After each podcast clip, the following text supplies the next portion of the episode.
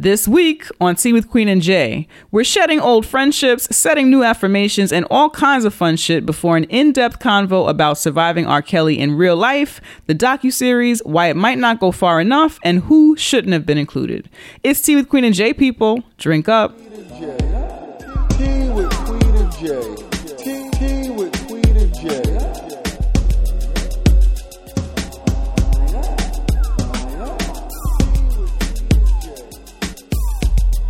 We are recording. Oh my goodness. It's the first recording of 2019. Hey girl. Hey 2019. Hey, girl. How is you doing? All right. Mm-hmm. What's up? Nothing. How are you doing? I'm good. I feel refreshed and shit. We had a nice good. little vacay. Yeah, we did. Yeah. It was nice. So I'm here. I'm good. You ready? Yes. All right. Welcome to Tea with Queen and Jay. We are two womanist race nerds talking shit over tea, dismantling white supremacist patriarchal capitalism one episode at a time. I'm Queen. I'm Jay, And this is Tea with Queen and Jay. And Yes. yes, we haven't out. We haven't out in a minute. Wow. And I've been like during the break, I've been like alone because I was also a break at the day job. Mm. So with no one to hang out. Like, what am I? Am I doing? so it wasn't happening. All right. Okay. Well, I'm glad to be back. I'm glad to be owing with you. Yes, me too. And we're glad to be owing with all of you. Yes. Welcome back to our listeners who have been riding with us and listening for the mm-hmm. longest. And hello to our new listeners ushering in 2019 with us. Y'all are what's doing up? It, y'all are doing it right. You Y'all are This is how you start off your year. This is how you This is how you do it. Yes. This is how you do it. If you would like to follow the conversation being had on this here podcast, Podcast. you can do so by using our hashtag, hashtag Tea with QJ. Yeah, that's a hashtag, right? Yeah. That is our hashtag. It's still our hashtag. Hashtag. TEA with QJ. Anytime we have a gap or anything, I forget everything. It's Uh-huh. weird. You it's like we've never done this before. Yeah, one time I hadn't been to Jay's house for two weeks and I went to the wrong apartment. it makes no sense. Mind you, I've been coming here for years. years. I don't know. Whatever. Years. years. Sometimes twice a week. Yeah. You sleep here. Yes. Yeah. I have a toothbrush here. Mm-hmm. Went to the wrong apartment. And a loofah. you got a toothbrush and a loofah here. Weird. Oh gosh, but yes, use our hashtag hashtag Tea with QJ. We will retweet that shit, um, like that shit, comment on that shit. We love when you use that, and then you can find other T friends Yes. while using that hashtag. Also use the hashtag Podin. That is a listening now hashtag, um, and that's to let other people know that you are listening to Tea with Queen and Jay. That's right. Also, Jay, would you like to tell our listeners what libations are? Yes, libations are when we spread love and shout out the people, places, and things giving us black ass black joy. And um, do you have libations for this week? Yes, I do. So, like I said, the break was like a break break. Yeah. I didn't have to do the day job either. And during the whole break, I caught up on a lot of stuff, watched Mad TV, and I also learned about new podcasts. And one of the podcasts that I started listening to was called A Little Juju Podcast. Um, it's a podcast basically about literal black girl magic. um, nice. And uh, Like juju, voodoo. Vo- yeah, exactly. Okay. Um, which I am very, very, very, very infant to. Right. Um, but something about it. Wait. very Let me just, when you say you're very, very, very infant too, I know what you mean. yeah. But there are people who are at your level of knowledge who like they're like I'm a black witch, I'm a bruja, Uh-huh. I ain't doing that. all of that stuff or whatever. So you you do like have some knowledge of Yeah. it, but you are rightfully so in An the infant infant, stages of it. But it's become such like a pop culture kind of thing now, Mm-hmm. where they're selling they're sell, they're trying to sell us black girl Selling magic at kits. Urban Outfitters and shit like Yeah. that. You know what I'm saying? That it's it's Yeah. it's like a, anybody can do it Yeah, kind no. of essence to it, which is not the case. Nah, I ain't having the ancestors coming from me. I'm gonna say what yo. it is. Me neither, It's because you be in my shit. house. Yeah, I don't. Yeah. It is very infantile. Mm-hmm. Um, not even. It's probably fetus. like you know what I mean. Right. But um, very drawn to it. And I've always been a person who's been very instinctual and knew I had magic in myself, Mm-hmm. but didn't know how to like really live that shit and like live it and feel normal about it if that makes any sense Mm-hmm. Yeah. because a lot of that stuff has been because of white supremacist patriarchal capitalism has been like beaten literally beaten out of us yep. It's been beaten out of us because of that. And a lot of us who grew up with some type of like organized religion Mm-hmm. have also, through that, which is again, white, a lot of white supremacist Yeah. patriarchal capitalism, have had it beat out through that. Yeah, it is nice to learn about this in a space that makes me feel safe. Right. Because I think that a lot of times when I try to read stuff or whatever, it still sounds still jargon that I wasn't really understanding, like or talking about things that I don't really know. Like I'm Right. a fucking fetus in this shit. So it's nice to um hear Juju talk about it in the way she talks about it. So I love that. And it's nice to hear like a magical black woman just talking and someone who is young a lot of the black magical stuff that i've heard or listened to um like from women in my family and stuff is always like an elder Right. so it's like very different um, than hearing it for someone who is more like your peer Yeah. um so i like i really really love it and now because of her i'm kind of side eyeing sage Okay. um a lot Why? of black ancestors don't really fuck with sage like that Mm-hmm. um that's generally a from what i get from her i could be wrong don't send me no bad juju juju Right. but uh, she listens to this podcast also but that's usually a native person thing of the americas Okay. and not really something that is indigenous of african spaces Okay. so now it makes me want to like figure out what the fuck else I'm supposed to burn. And then she mm. also said that when it comes to sage, that because it is something that indigenous Americans use a lot, there's a scarcity of it now because it's the thing. Mm. And she like it makes sense. I agree. I would rather not use the thing that they definitely use Yeah. and then make it so that they can't like Right. use it you know as much as mm-hmm. they need to for their mm-hmm. practices or whatever so now i'm side eyeing sage So I need to find some other things. She did recommend things. Okay. So I have to like look for them and mm-hmm. stuff like that. But Okay, yes. that's dope. We'll leave the link to um a little Juju podcast in our show notes. I have to listen. I know that Juju listens to our podcast and it's on my list of shit to listen to. You have a long ass list. yeah, for anybody who knows me, not listening as long as yours, so I can jump into stuff. Yeah, I'm I'm a podcast um addict. And my podcast time is shortened now that I'm not at my nine to five anymore. Mm-hmm. I used to have a lot. I'd just be sitting at my desk. I had fucking, I had po- desk podcasts and I had phone podcasts. Yeah. And now I just have my phone. I could tap into my, it's just my whole podcasting schedule is off.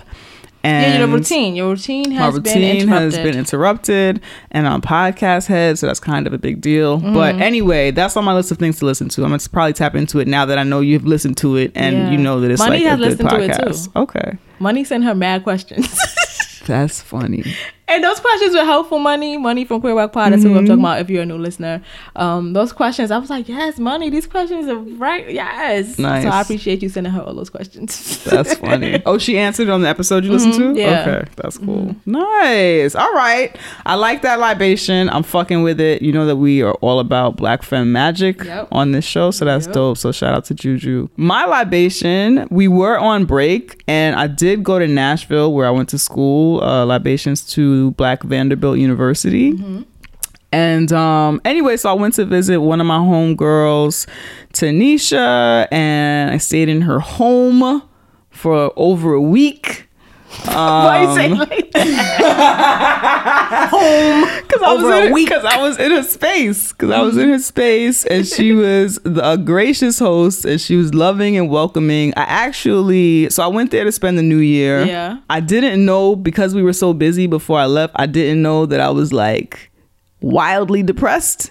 You know what I'm saying? yeah. Because I was just like moving. I know that like the, the holiday season, winter months, which also co- you know coincide with that shit. Yeah. I know that I'm like subject Weather outside is weather. that shit right i know that i'm subject to depression Mm-hmm. um but i didn't feel it before i left or else i would have told her before i got there Yeah. then i got there and it's like it's new year's time so i didn't want to be when i got there i didn't want to be like okay just a heads up i am depressed Actually, I'm Eeyore this trip. right i didn't want to be like now that i've So- arrived to your home now that i'm here i'm actually depressed i didn't want to say i know that i was in a safe space and i could have said Mm-hmm. that but i just didn't want to be that person that trip which is actually the person that i am but i didn't want I just didn't want to do it. I didn't want to say it, but she's my friend, so obviously she knew. But Yeah. thank you for not saying anything. Um, but anyway, so it was nice to be with friends. It Mm-hmm. was nice to be tolerated. She more than tolerated me, but Mm-hmm. it was nice that somebody was uh, kind to me during me being depressed. And I mean, I was up and mobile, but you know, like, you know, those depression commercials where somebody just be going through the motions and it's just like a cloud over Yeah. Mm-hmm. them and like niggas is telling jokes but you're not really laughing because you can't feel anything because you just like depressed You just made me think of there's this scene in um that show Big Mouth on Netflix, Mm-hmm. and you know how the hormone monster and all Mm-hmm. of that stuff. So it was one scene where the girl was like depressed. Mm-hmm. And their symbolism was the, for depression was like a big ass cat just like laid on her and she couldn't like just laid on her and she couldn't get up and she was like stuck in a bed Right. and I was like I felt that that's funny she was just stuck in a bed, couldn't get up. Every time she tried to get up, the cat was like, "No, no, you just want to lay here. You just want to like yeah lay here and sleep it away." It was Yeah. I was like like, right, I was going through the motions because Mm-hmm. I think it's a lot of different types and levels and ways of depression. So this was like, I'm here, I'm going to do the things, I'm going through all the motions of everything. But yeah, there was a little angry cat in the back of my head. It was an angry cat. Also, like you be irritable when you're Mm-hmm. depressed. You're I'm I can be an irritable person, period. But also when I'm like in the midst of like depression, it's like my sense of irritability is a little bit higher. So anyway, libations to Tanisha. I don't know why I'm picturing you like, what is that movie? I don't know. I mix up my white people movies. oh, okay. But the one where the he's like, no, doom. You know what I'm talking about? Oh, you're talking about um dynamite. Yeah. Something dynamite. You like I that? forgot. Um, no, not really. Okay, because that was like weirdly irritable. Not Like, really. what's wrong with him? I might have been. but I didn't say it. I didn't say it out loud. I didn't say it out loud. I didn't say it out loud. Um, but no, I had a good time, but you really might not have been able to tell because I was depressed. But I did have a good time. It was nice to go to Nashville. What else did I do in Nashville besides be depressed? Delete out your Yo! delete people out your life. Yo. Okay, quick story. quick story, because this is a part of it. So I get there. I have friends in Nashville because I went to school in Nashville. Yeah. I get there. I send all of my friends. It was only four, but I sent them all this. Uh, That's a good amount for an adult. Right. Thank you. Yes. Yes. Good yes. amount of I sent. I mean, I have. Shout out to all my other friends there. But like people. about the Nashville ones, Well, I have other Nashville friends, Oh. but like people who I would like. Let's hang out. I'm here. I expect to see you Mm-hmm. Yeah. when I'm here, kind of thing. I have other friends there who like. I love you, but you don't have to see me when I'm there, or vice versa, whatever. Mm-hmm. But anyway, yeah. So one of them, the, the the one guy who I who I hit up, like, hey, I'm here, like my homie who I've been friends with for years. Mm-hmm. Okay, I'm like, hey, what's up? I'm here. Let me know when it's good for you to hang out. I want to see you. We're friends. I love you. You're my friend. Yeah. I am in your city. We are friends, right? You just made me think of that Barney song. Go ahead. I love you. That, it- but it was that. it was that, yo. My message was mad, like cheery and shit. Mm-hmm. Actually, and this didn't help because it happened as soon as I got there. I was already depressed, but this was like it just added on to like that. I was like, de- I was like my normal depressed. I was fine. Mm-hmm. Yeah. you know what I'm Mhm. saying? It was like I can still do this. Yes, yes. The cat wasn't sitting on you yet. The cat was not sitting on my chest. Mm-hmm. So I sent that and he responds Dutch, comma, the first men are trash statement I hear and I'm out. And I'm free on the first, the third, the fourth. Nigga. Nigga. Who are you talking to? Who is you to? I was offended. Who are you talking to? I am offended. Who are you talking to? First of all, that's not my whole life saying men are trash, even though it's a statement that I have said and niggas know that I say, and I will say that shit again because men are trash. Mm-hmm. Okay. Um, also, we had this whole conversation. I explained that it's a meta. It's a It's a colloquial way of, of addressing the patriarchy. patriarchy. Yes, it's a metaphor for the patriarchy. You know this. I've said this. We talked about it. Also, our friendship is so much bigger than me talking about But men are it? trash. But is it? there's the there's the thing. That is it. There's the thing. If you're trash, it, it does hurt. It just sting a bit more, Mm-hmm. I guess, when you hear somebody that you love say it. If you know in your heart that you're trash, and if during the conversation about men being trash, you told me how much further and how much more and deeper you're trash. Mm-hmm. So I guess that could be a sensitive subject. But anyway, so I lost a friend over that trip, and that bothered me too. Yeah, I would, it would bother That me. bo- that that hurt. Especially if you didn't see it coming. I didn't At all. because we had talked about we had a full out conversation about this already, and I have lost a lot of friends. I feel like over the last The course of this podcast? over the course of this exactly how long have we over the past five years.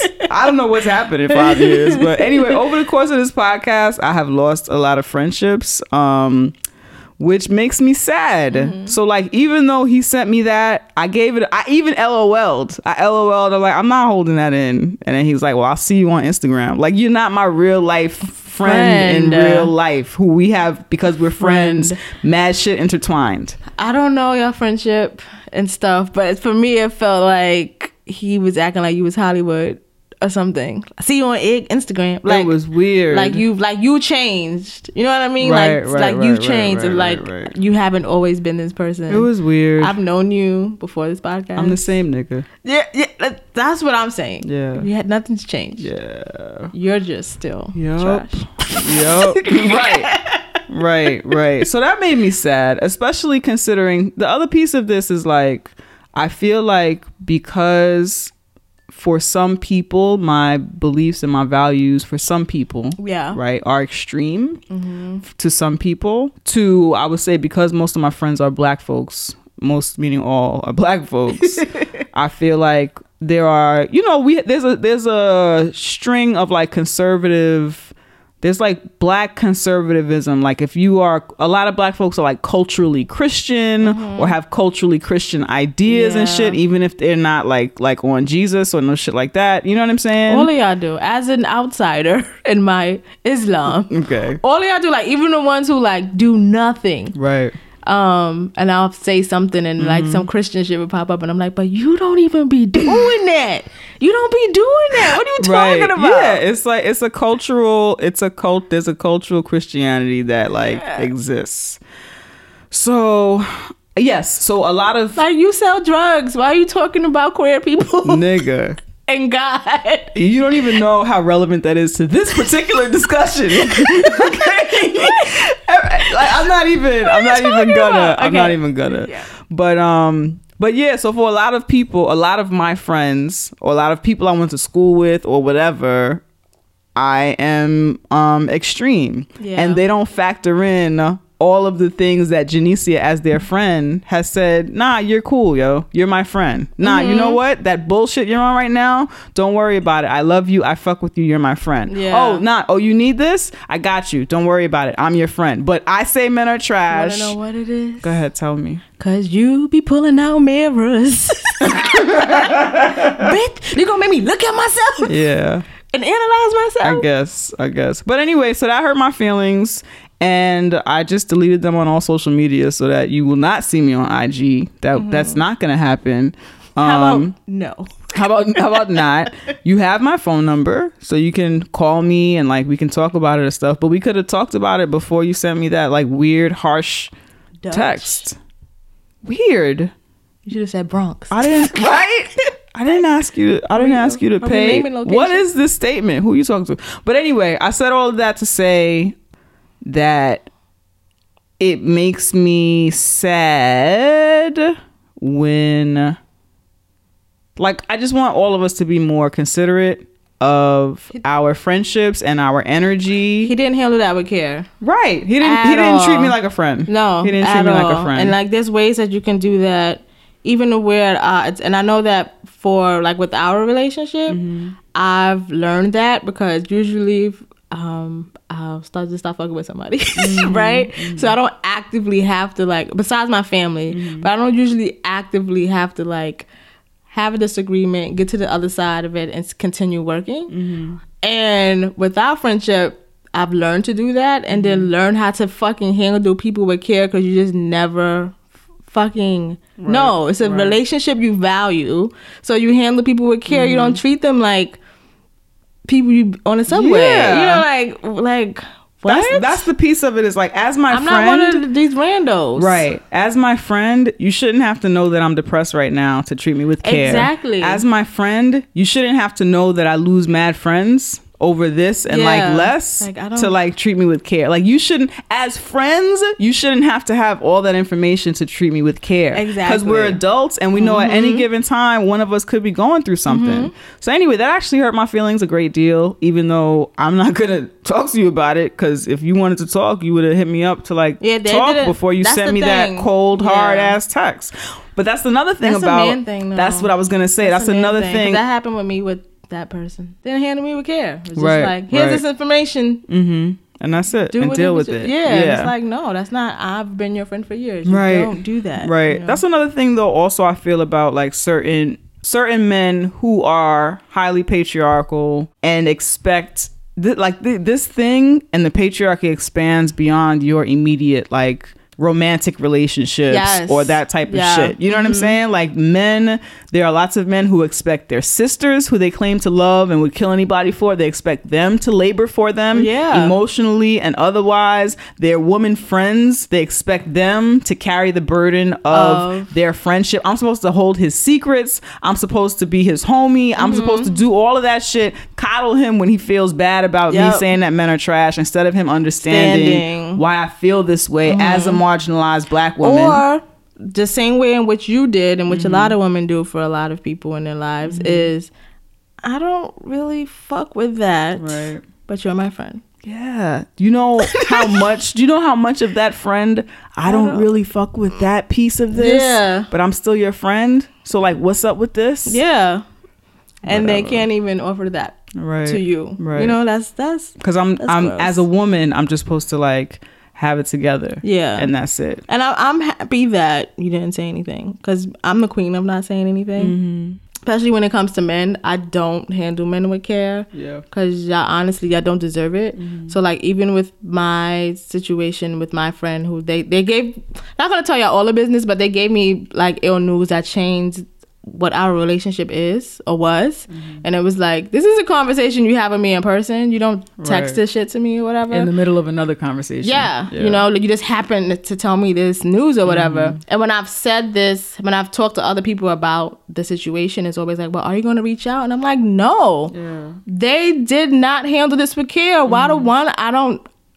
I don't. sus- I don't subscribe to being a bigger person for stuff. Right. Usually, like that's just not how I am. I don't. I'm okay with being a little person. I don't Well, give a fuck. You are tiny. So it's always up to women to be the bigger person, to Right. reach out, to let's arrange for us, let's squash this, let's mm-hmm. figure this out. I'm I'm not doing that shit. And I'm happy that you're not doing this shit and realizing mm-hmm. that that's not your responsibility. Like Right. fuck that. I if they had a problem, they should have came to you. Yeah. Like, like Yeah. fuck that. Because the last when we did, we have discussed this before, and uh, I thought and was under the impression that we resolved it. You know what I'm saying? So I don't know. I wonder.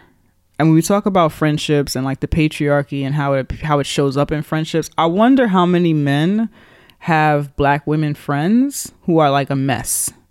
You know what I'm saying? None. Like how many have like, oh yeah, she, you know, Sheila's a mess, but that's my homegirl. No, You know what I'm saying? Because I, I feel like even within our friendships, are are like platonic. We're not fucking. We are just friends. Friendships.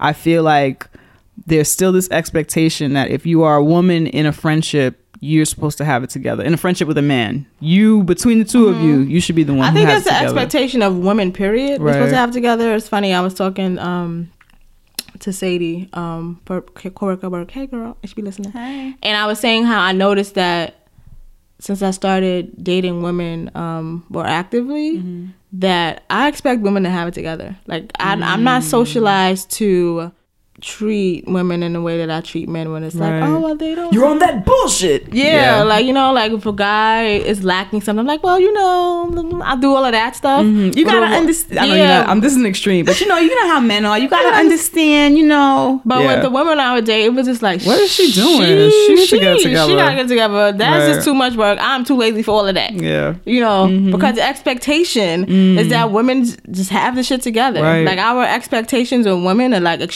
extremely high, Mm-hmm. and our expectations for men are like low as hell. Right. The, the bar is the floor. The Like, bar is the floor. Yeah. All Um, the bodies hit the floor.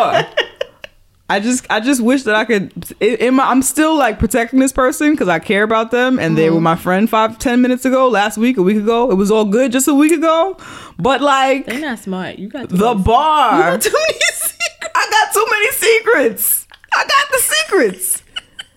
Oh my god. Wait, wait, this is supposed to be a libation. Sorry, sorry, sorry. It's supposed to be a good a good time. Libation to Tanisha. Okay.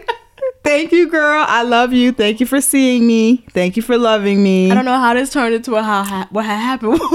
sorry, sorry. I just had to provide some context.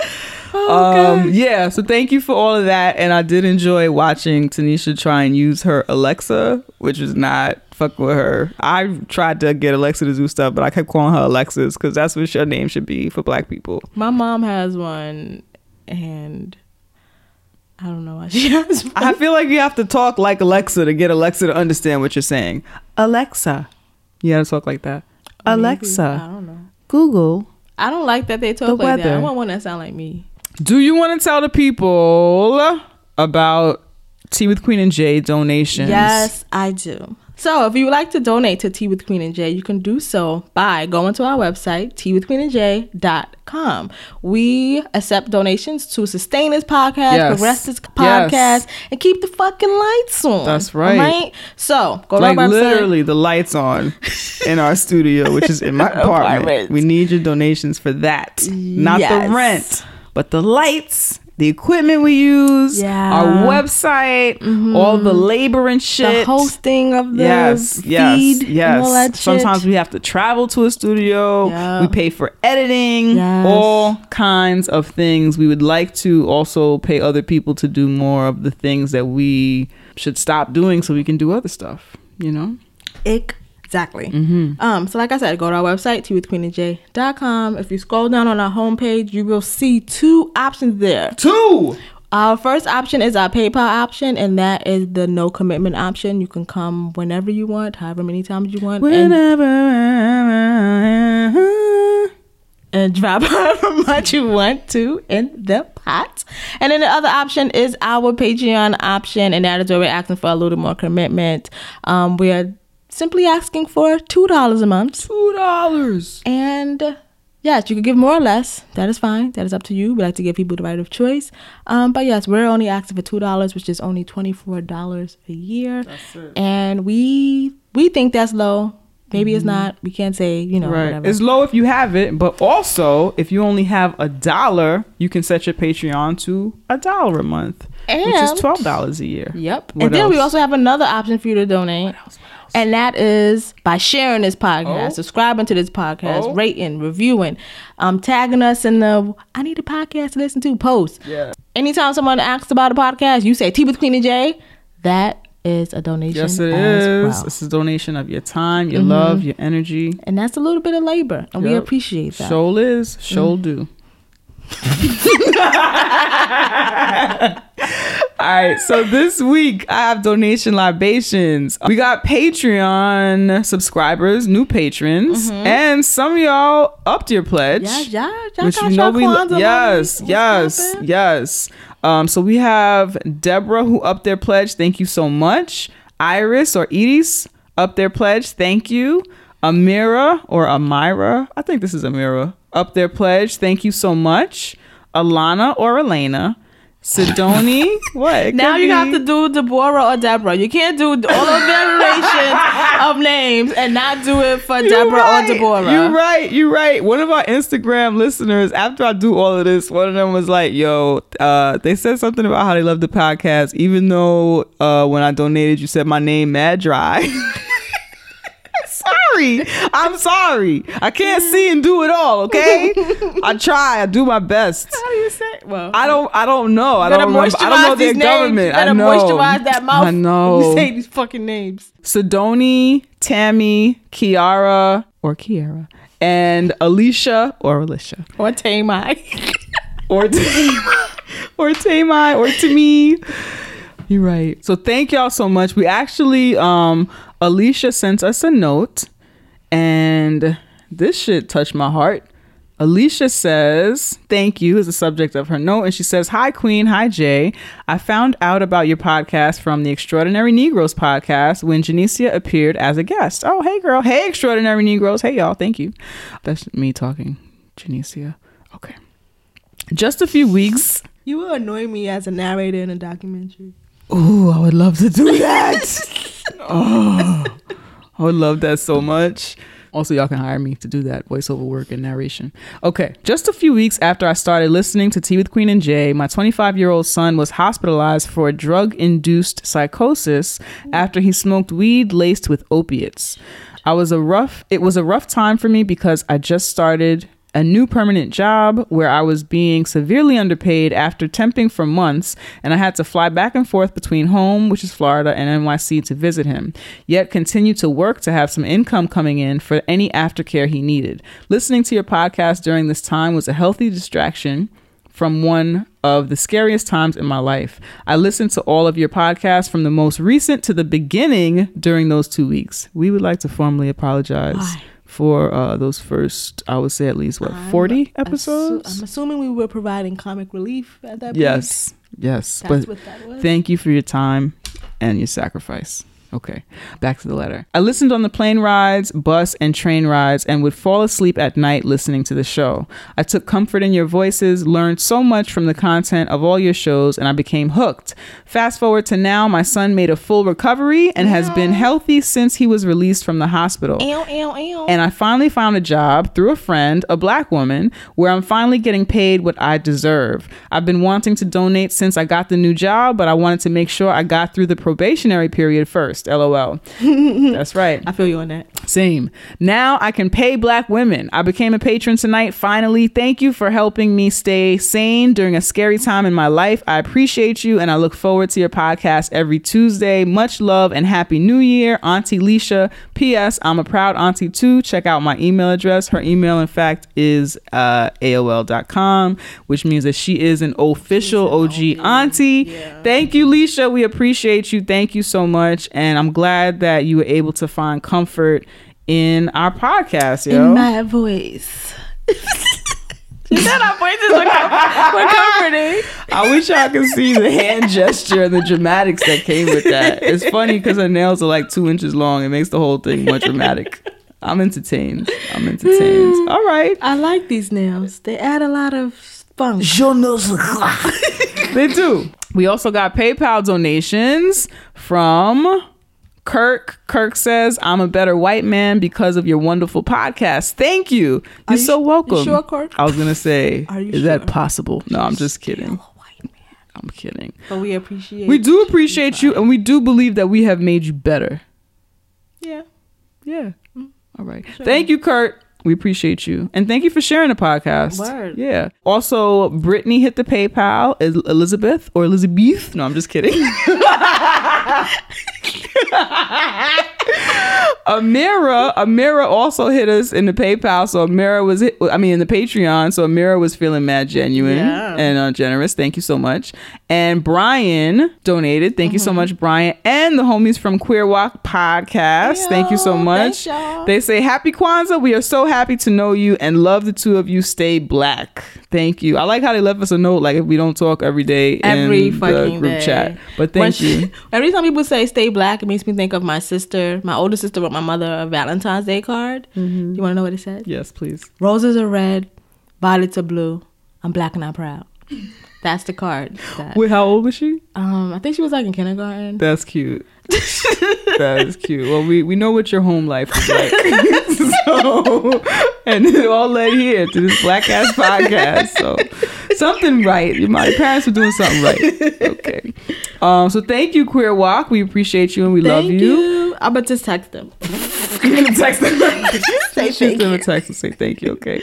Justine also broke us off on the PayPal, and Justine says, "Hello, you two. I started binge listening to your podcast on my daily commute to work, and wish I had known about it sooner because I freaking love it. So this is me paying Black women and showing appreciation for all the incredible work you're both doing every week. Every week. Yes. Yes, and then she gives us a heart, or they give us a heart emoji. Mm-hmm. I always appreciate your emotional honesty, especially Jay when you're not having a good time, or you make it sound like every episode I'm depressed. Only because I said I was depressed earlier, and now you're commenting on that. like You're it's not a one off. That's how Okay. depression works. It is. and you verbalize that at the start of the show. Also, I'm sorry when you feel crappy. Thank you. I appreciate that. As I'm not listening to your shows in order, sometimes it literally stops me in my tracks when I hear you mention a bad mental health day because it's so relatable and it just gives me a moment to acknowledge my things and move forward knowing I'm not alone. You, both Oh, I'm not saying that. Forget it. Thank you. You both give me words and better language to express myself in a much healthier way. For this, I'm so thankful. Also, for your hard work. Fact checking and discourse. The Pit is by far my favorite segment of the show. Personally, I'd love to throw the creator of Ren and Stimpy in there, so no one in my industry and animation is bro hefty. Oh, you're in animation. Let's talk. I like I was that. thinking that too. right? Why are we like this? I want to be a cartoon.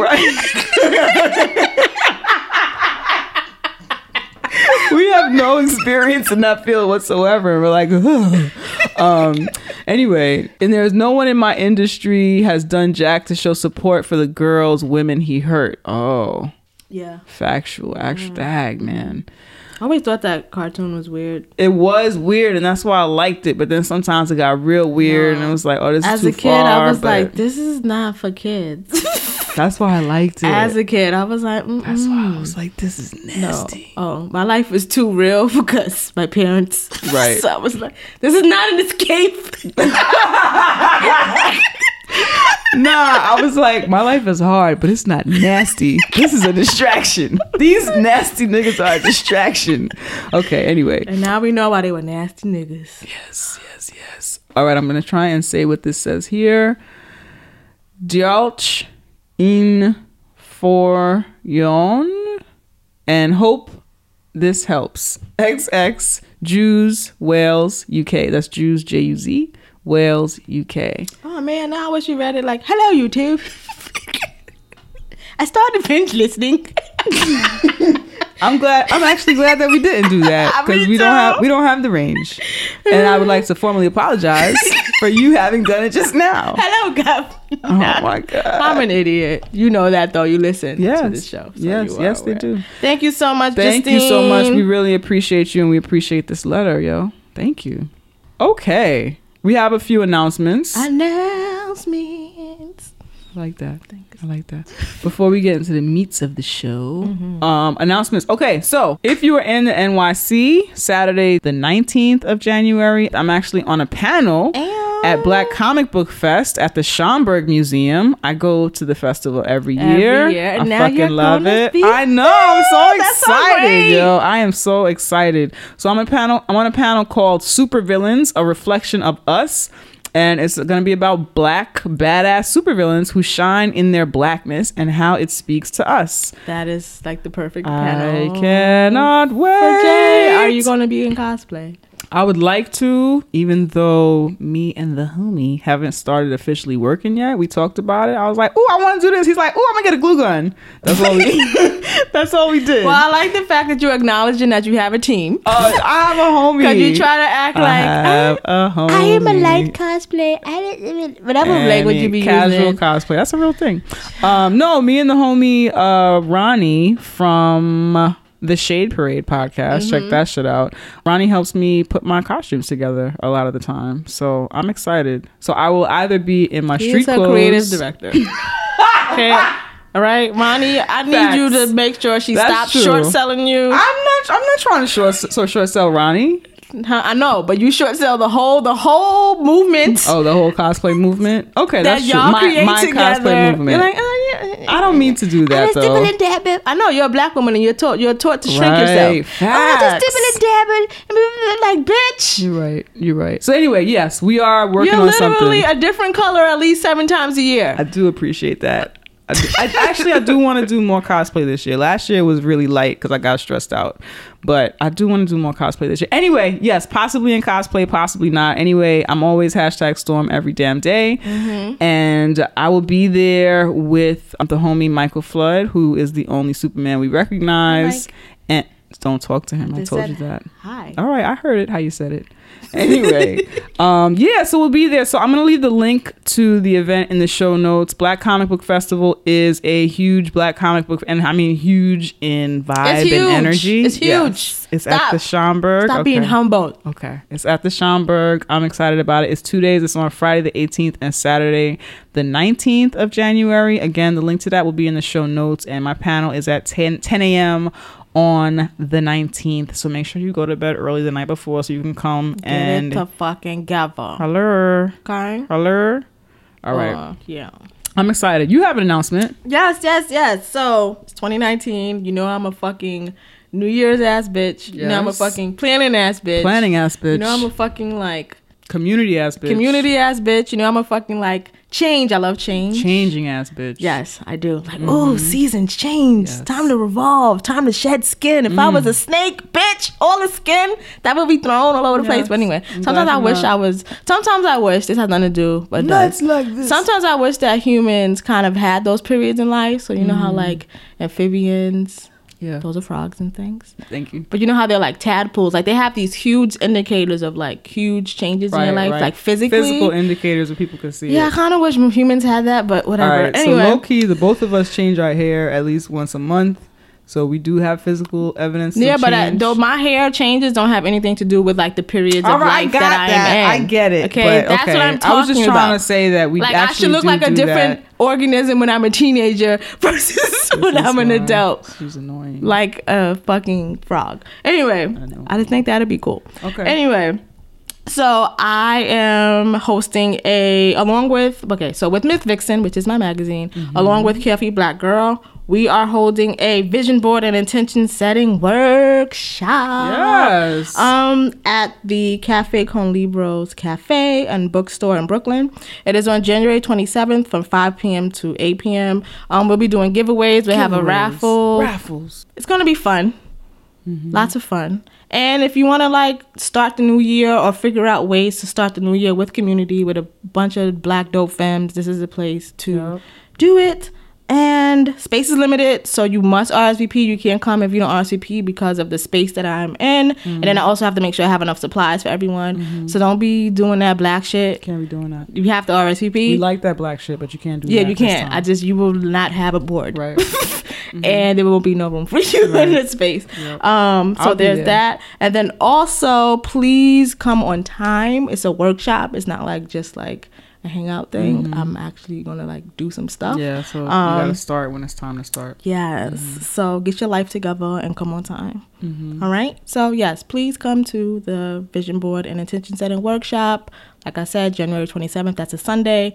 Um, and the link will be in the show notes. I love it. I'm excited. Come to the vision board setting workshop, and then the next day on your Monday, January the 28th, go to the Bag Ladies live show at the Cause we Green taking Space. over one city at a time. All right, jazz hands. um, at the Green Space, come through, get comfy at six. The show starts at a white man 7 p.m. But they have a bar. You can get some. That's drinks, right. That's right. That's right. That's right. It's happy hour time anyway. So just come and get your shit. Yeah, come through so that you can be there so they can start the show like 7 p.m. on the dot. And we'll leave the ticket link to that in the show bio. You can visit BGLadiez. That's B-G-L-A-D-I-E-Z dot com for tickets and more information about their podcast. If you're not already listening, you can listen to the podcast there. Learn I don't more get about why the you're not homies bag listening. ladies. Yeah, understand. you should. Get your life together. And um, we'll leave the ticket link in our show bio. You want to take a break? Yeah. Okay, let's take a break. Money, money, money, money. money. Do you know what this year is? Giving black This women year. your money. Yes. Give Okay. black women your money. Hashtag pay black women, yo. Okay, okay. So, how do they give black women their money? Well, they can start by giving us their money. Oh yes. Yes. We do this dope ass Women's Race Nerd podcast every motherfucking Every week. Sometimes And, twice a um, week. Yeah, yo. and we could use your loving motherfucking Um, donations. we definitely can. Absolutely. So how can you do that? You can go to our website. yo. teawithqueenandj.com. Hit that donate tab, and we have two options there. So Two. two, you become a patron, or you can just donate through PayPal. Yep. You choose. We give you a choice That's right. on how you give us money. That's right. If you want to donate via Patreon, we're asking all of our listeners to break us off $2 a month. That's $24 a year. And if everybody who listens does that shit, we will have everything that we need to do everything we want to do for this podcast. Everything. And if you love us so much that you want to break us off a one-time donation, a multiple-time donation, or if you don't like the the once a month kind of system, you can go to our PayPal and give us any amount of money. We will take that shit. We will love that shit. We will appreciate that we will shit. use that shit. That's right. So once again, teawithqueenandj.com, hit the donate tab and choose your donation method of choice. Oh my god, we're gonna get money Again. all the time. yes. All right. And We're, black. I was like, why is she not saying it all the time? That's right. That's right. So, Let's get into the show. um, okay, let's do that.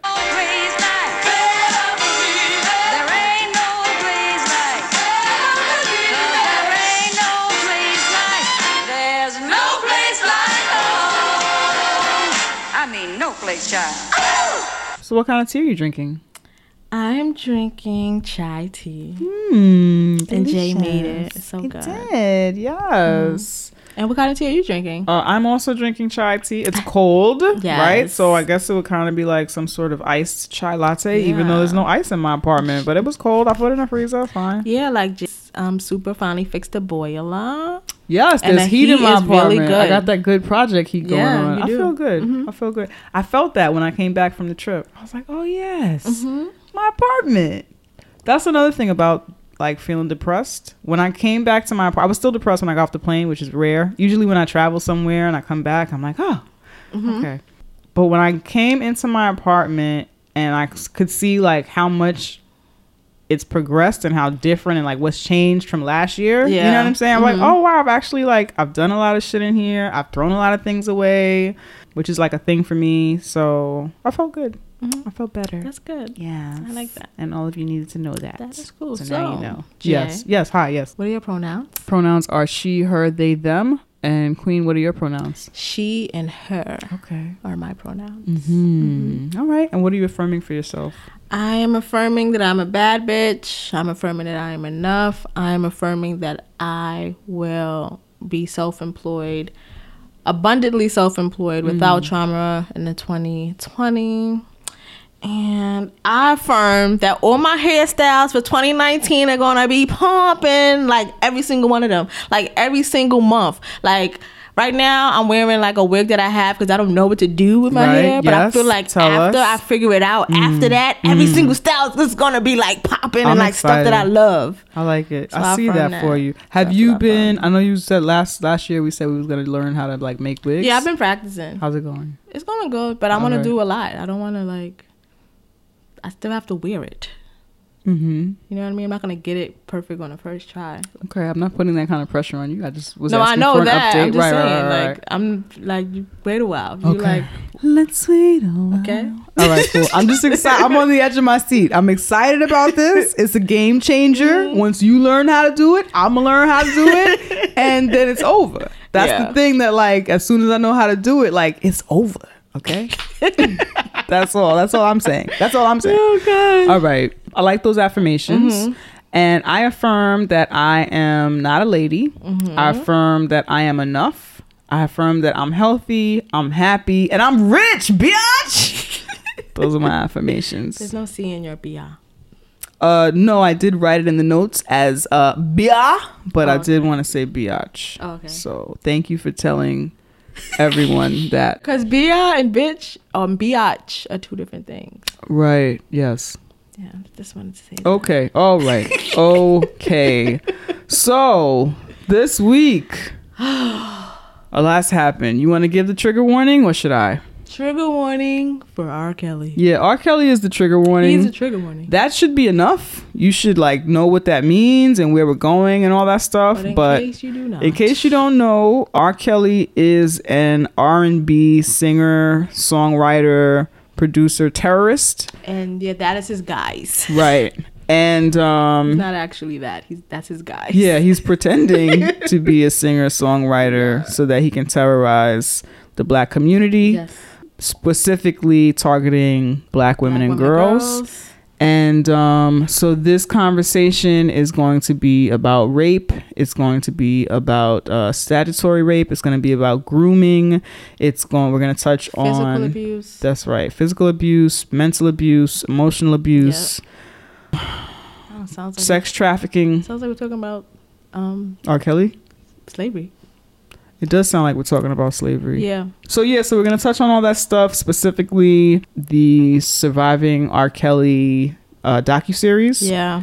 that was on. So this this is the trigger warning. We're gonna talk about that, and then after that, we'll get into some lighter stuff, some of our other segments. Yeah, the rest of- um, yeah, yeah, the rest of the show. Everything else will be light Light. after this, so you don't have to feel like it's going to be heavy, heavy, heavy. But we will be talking about the surviving R. Kelly docu series. If you did not watch it, you can still listen to this because I mean, history is history, and R. Kelly been a rapist, so you're not. We're not. There's no spoilers here. life. Yeah, this is just like what it is. You can still listen to this, and if you're someone who was gonna watch the documentary anyway, you can still like fucking watch it. We're just giving our insight, and um, yeah, you shouldn't be watching this. Like, I don't want it to be spoiled. This is not that type of entertainment. Mm-mm. Yeah. No. Okay. Dag, I'm already feeling things. I know. I'm sorry. Yeah. Sorry to everybody else who's feeling things. We love you. Yes, and we're gonna we feel do. it. We're gonna feel it together. Mhm. And if this episode is not the one for you, if you can't do Turn this with us, turn it off. Turn it off. You don't have to listen to this if this is not your you do jam. not. You don't have to relive this. We we talked a bunch of shit earlier. We love you, and we'll see you next episode. Yeah, if this is if you're not fucking with Totally this. fine. If you want to come back, if you want to, I feel like if you want to skip ahead, probably at least the last 20 minutes, we'll be talking about some other shit. Yeah. Well, I'll put it in the show notes. Yes. The timestamp so you can know how to skip all of this and get to the happy place Mm-hmm. Yeah. Okay. Yeah. Sounds good. Mm-hmm. Okay, so Surviving R. Kelly, for anyone who doesn't know, is a six-part docu series. It played over three days on um, Lifetime Network, and it will most likely repeat itself if you will. haven't watched this. Yeah, It it's will. gonna it's gonna It- it repeat itself. Yeah, um, it was executive produced by Dream Hampton, who is a black woman or black femme writer filmmaker, cultural critic, and hip hop journalist. Um, she has a long history in the industry. She was around from the start of R. Kelly. She was one of those, she was in media at the time. Yeah. She was the first female editor of The Source magazine. She was a writer at Vibe. She um, helped write Jay Z's book. She's like been in it. She's been in it and around for a long time. So I think as far as people go, she at least has the history to executive produce something like this. Yeah. hmm So that is surviving R. Kelly kind of roundup description. Um, and I know that Queen, you, I had a lot of feelings about it. I know you had a lot of feelings about it. A lot. Yeah. So let's. When did you? I thankfully I was with my homegirls watching this. I don't know if I I could was have home alone watched with it my alone. cat. Right. But I did have text buddies That's good. while Okay. it was happening, which was helpful. But for me, it was like extremely triggering because Mm-hmm. I have had similar sexual abuse background. Right. Um, being a teenager, dating grown ass men. Mm-hmm. Um, so it was just like, yo, that happened. Yo, I did that. Yeah. Yo, this it was like my life Yeah. kind of on a TV, not to the extent of these um, women and girls, because he obviously had way more money to Right. orchestrate certain things Mm-hmm. in ways that the men that I was. Um, He had more power to leverage. more power to leverage, but I think not power because I think you can still have power on a. You can still have that amount of power even if you don't have that amount of money, but I think he was able to. Well, I guess power, but he was able to have way more players in the game. Whereas for me, like, um, the way it was orchestrated was like my family didn't know anything, mm-hmm. obviously, but like there weren't lots of people who knew about me and this particular person that I'm talking Yeah. about that I, that I think of. Even though mm-hmm. actually, like I think about it, it's happened to me more than once. Mm-hmm. But it was all because I was in my early 20s and I don't see it in that way. But from seeing older women in this um documentary too who were like of age but still was like wait this is the same thing because that guy was still 10 years older than me and blah blah blah blah.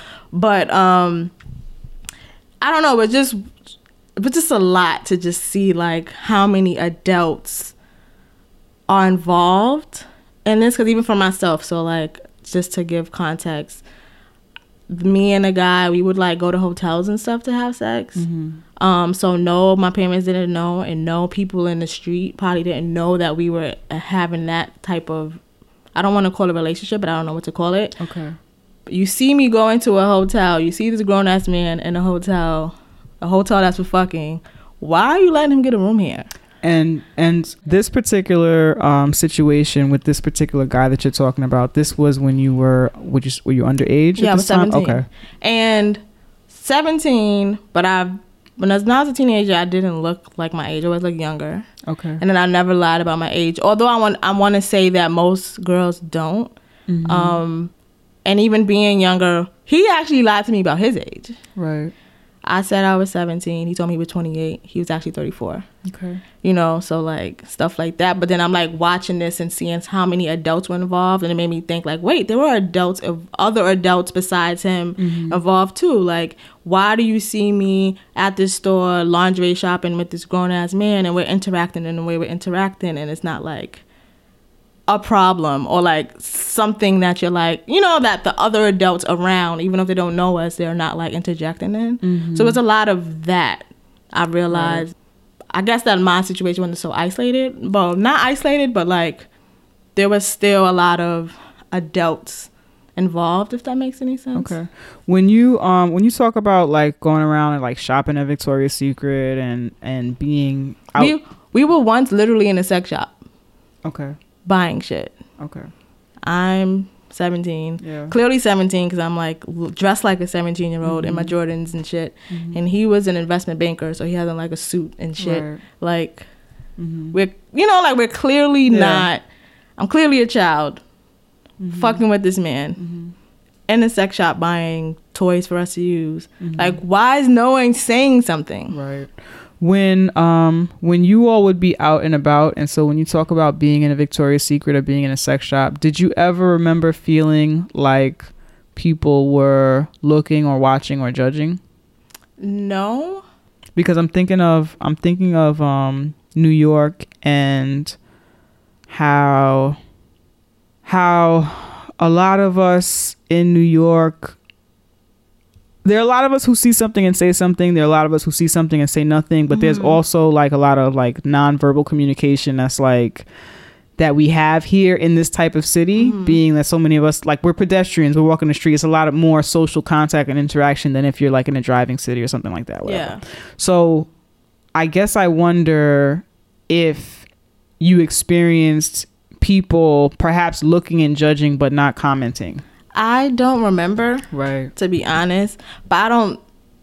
If it did happen, I wouldn't notice because I very tunnel vision Okay. anyway. Yeah. Mm-hmm. So if that did happen, I didn't pick up on the cues like at all.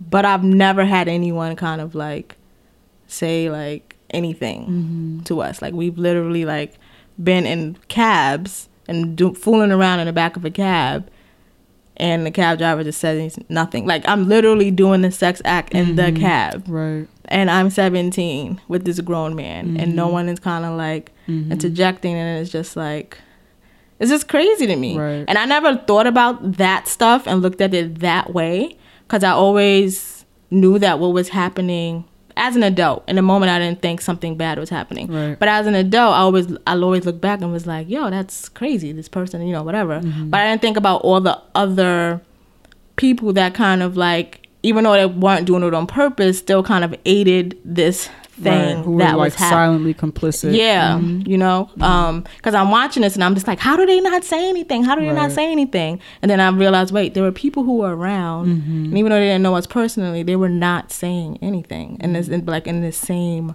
way, which is just like, wow. So that was the part mostly that kind of just was like, whoa, like people don't give a fuck about black girls Yeah. Like wow like i've always known that mm-hmm. but to like know that these things were able to still happen to me because it was just like a fast ass black girl. Mm-hmm. If they even read because I'm a black girl, if they even read me as a child, Right. and all of these other things, Right. you know, it's crazy. But a lot of that is a lot of that realization is what came to me when I was watching the first two episodes of the Mm-hmm. the docu series. Mm-hmm. Yeah, What came to me, like when you mention being seen perhaps as a fast ass black girl or a fast little girl or Yeah. as fast or period or whatever, I felt like there were. I've had I felt I had this recurring feeling of because there were there were people who worked with R. Kelly who knew and were aware of what, he was doing and what was happening. We Yeah. know that Th- those are just people who were they were just complicit, Mhm. and that's what it was. Yeah. And they showed up to film a documentary, perhaps not knowing how garbage they actually sound and how they should also be arrested when they yes. leave. Um, oh, so many people, yeah, everyone. Yeah, I never watched a documentary. I wanted to fight every single person that spoke, yeah, that except for the survivors, obviously. Right. But- that was that was intense. Um but Sparkle, for example, Mm-hmm. who witnessed him engaging with his wife in a way that was abusive and toxic Mm-hmm. and basically said, No, that couldn't be me, girl. But she had seen him be abusive Mm-hmm. to his wife. And it seemed like there's this recurring theme of people seeing him mistreat certain women, but then also still feeling immune from that mistreatment Yeah. from him. Mhm. And I think that it goes back to this this um, idea of uh, there are bitches and there are women. Yeah. There are hoes and there Mhm. are women. There are fast little girls and there are good girls. And there are abuse, because abuse can happen to anyone. right. But thinking that that won't happen to me because of who I am. Like he's known to not be an abuser. Because that's a, that's a weak bitch yeah, over there. It's, it's, yeah, 'cause right. her personality or whatever about her is what warrants that, Mhm. and that has nothing to do with me. Mhm. And that is not even how abuse works. Right. Like if you if you think about my personality or your personality, you Mhm. would not. Usually, when I tell people about abuse that I've experienced, they're like, "Oh my god, Yeah. no." Uh, like it doesn't discriminate. Mhm. It doesn't. We've both been abused. Yes, right. it, does, it, it doesn't discriminate. You know, Mhm, so mhm. yeah, Yeah, and and it makes it so easy to dismiss the abuse that's happening or that a man is doing anything to anyone because there's this idea that women are not human, Mhm. right? You're either a queen or you're a hoe. yeah, You're either a um a bitch or you're a woman. There's no different types of women are not given respect. Mhm, It's yeah. like you're supposed to respect men and then women are supposed to earn respect or be a, Yes. you have to be a certain type of woman Mhm. and shed certain conceptions of women in order to Yeah, earn exactly. the respect of of like a human. Yeah, and the reason why he's treating her like that, talking about um, Andrea Kelly, Mhm. is because of who she is, and it has Mhm. nothing to do with who he is. Right, right, right. And so so much of that, which is also why uh, I know that your name is Queen, but there are also people who want to refer to us as Queen. Oh, Queen, so and so. Yeah, You're, mhm. yeah, you know, you're a queen. Y'all are queens or whatever, and we shun that because if you're you're calling me a queen because you recognize something in me that you have decided that you don't see in other people. And you decide it deserves like some kind of humanity, or right Some shit like that. Mm-hmm. right so you'll listen to what i have to say Yep. you'll fuck with me you'll you so you'll see me as human you'll value me i can be your homegirl i can be your big sister i can be you know your friend or whatever because i'm a queen and i'm not like those other women or Yeah. Mm-hmm. those other girls so i know that not everyone who refers to us that way means that but that's that's kind of where it comes from and uh, I don't like when people call me queen if they don't know me as queen. right Like if you just call me queen, I'm kind of like, you don't know me. Right. You don't know that's what people call me. Mm-hmm. Mhm. yeah, yeah.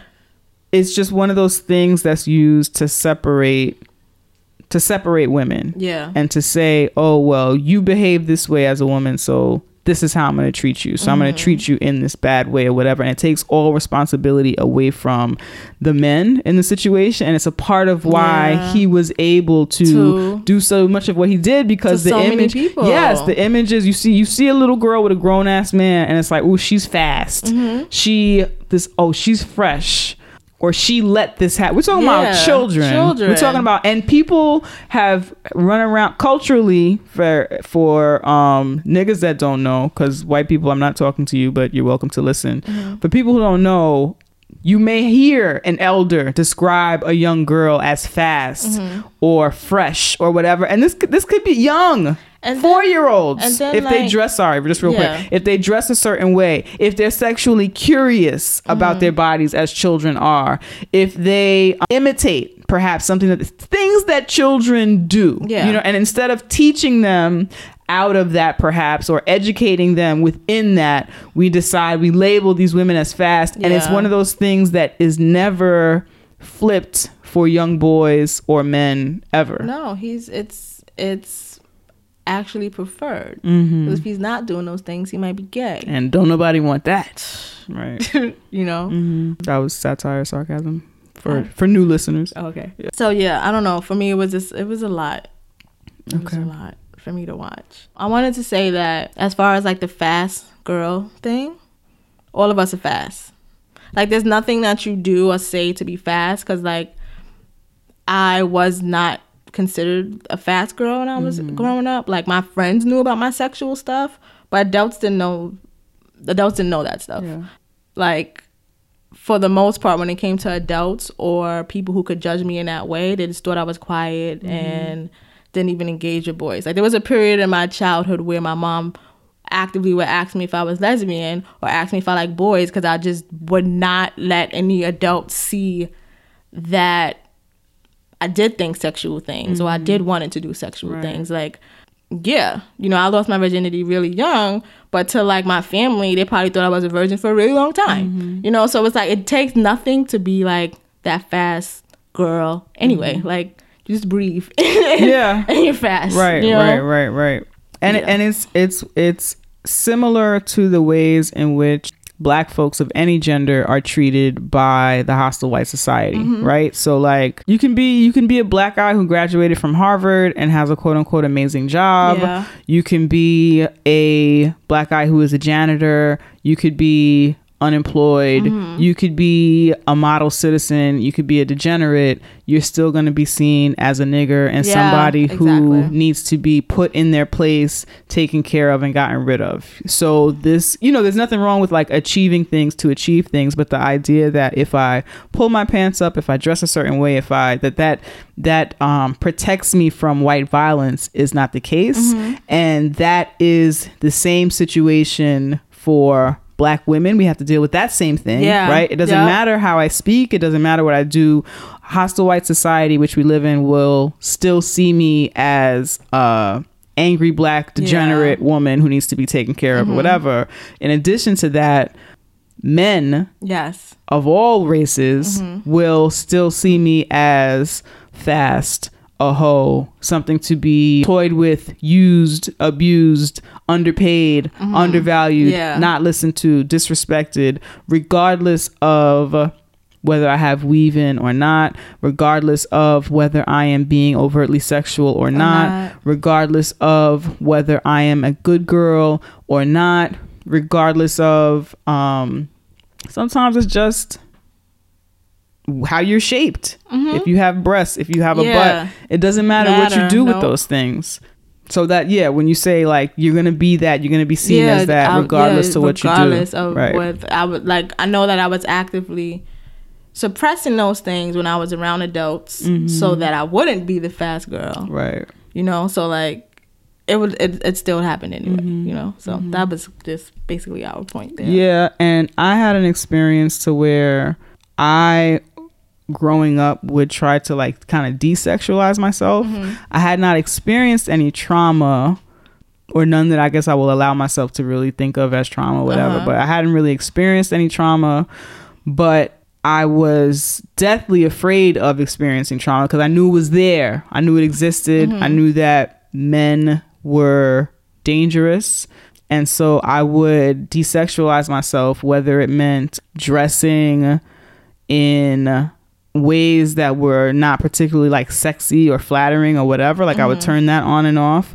or like be on my queen shit. Like I was on my Rasta shit, like wearing, you know, dresses down to my feet or head wraps or whatever, because then I would be seen as like a queen or whatever. And then knowing that around the neighborhood to everybody, your five percenters, your whoever, I'm a queen, this, that, or whatever. But my this other person that I love, this other sister, my family, who I love, she's not. Yeah. So these same these same dudes on the block that would look at me and treat me a certain type of way Yeah.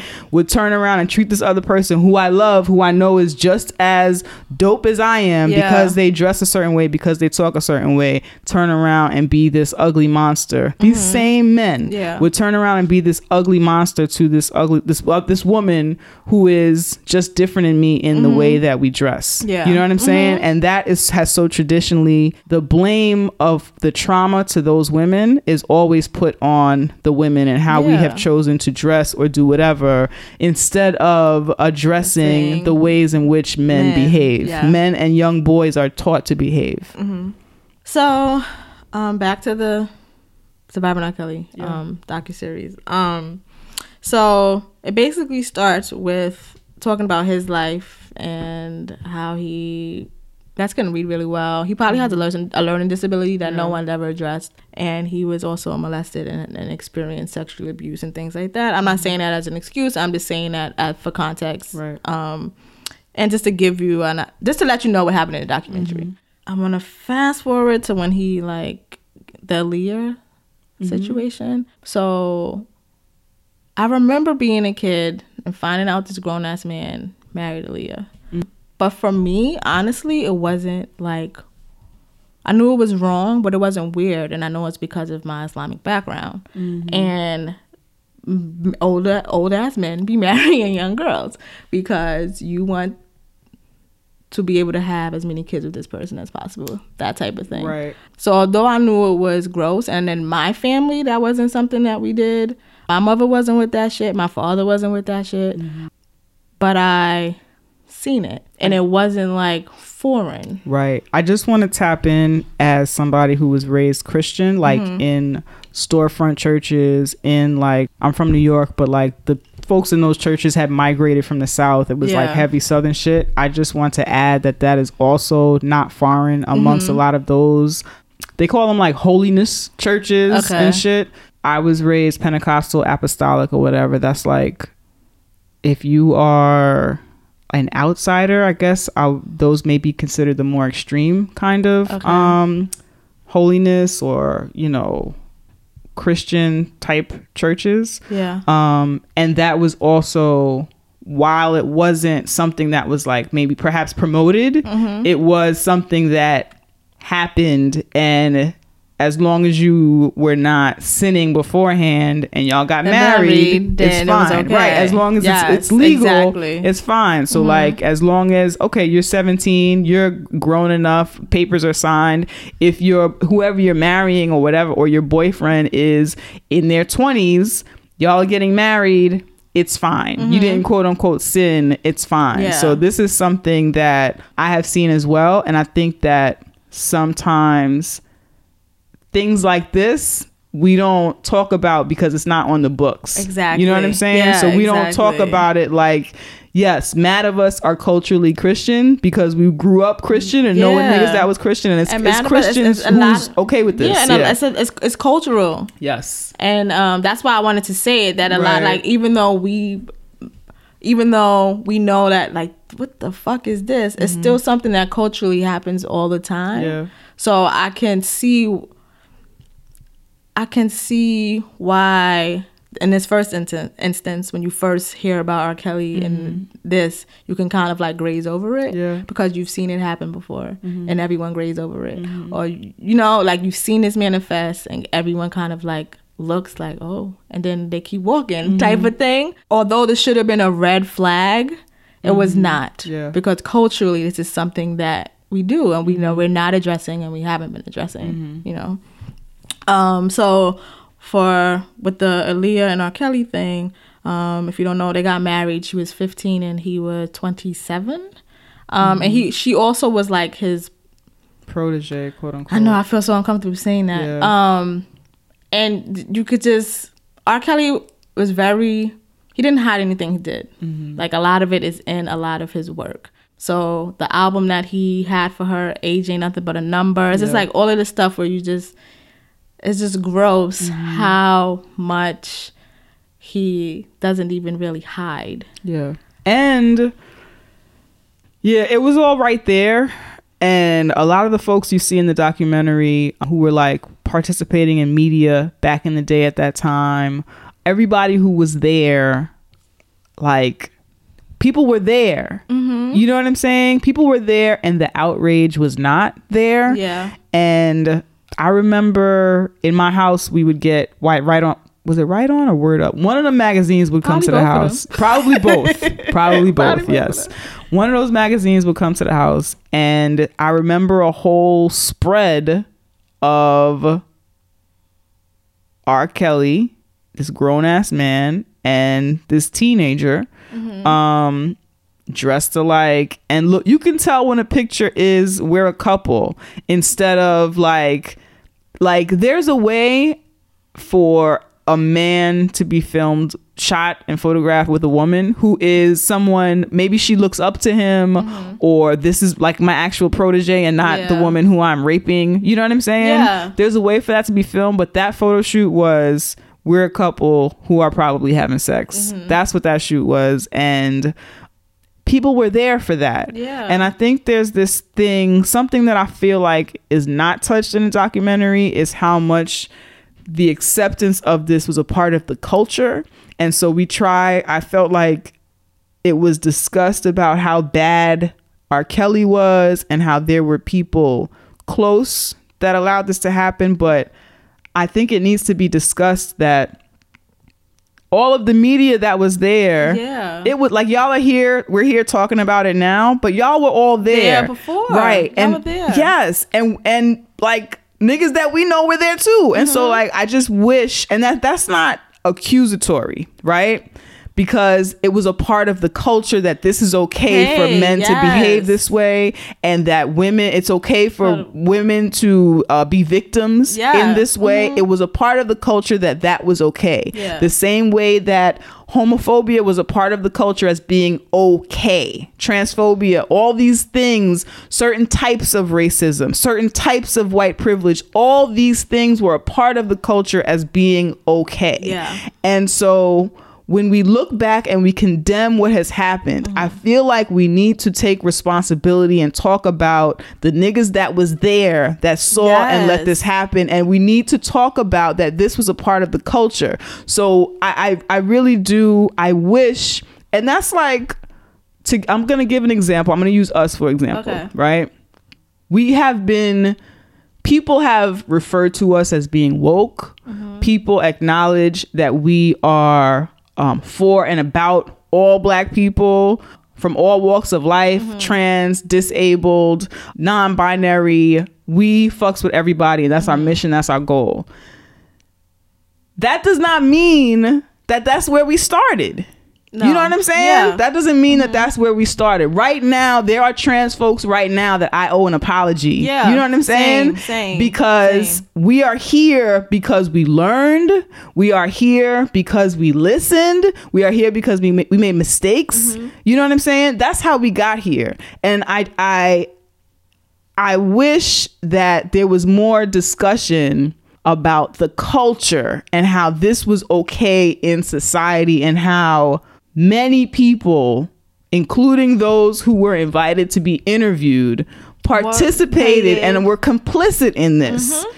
And so, because they wanted to be a part of the industry Right. because they wanted to be a part of white supremacist patriarchal, Patriarchal capitalism, capitalism, in that way and they mm-hmm. felt that a lot of i don't know it's like it's as if they were mirroring what was already happening in the industry as far as whiteness is concerned. So this is mm-hmm. just what it is Right. you know? So if i want this job at this magazine i have to just shut up about it mm-hmm. if i want this job at this record label i have to just shut up about it. Like in my body this feels wrong mm-hmm. but i want this job and i want to be inside this industry.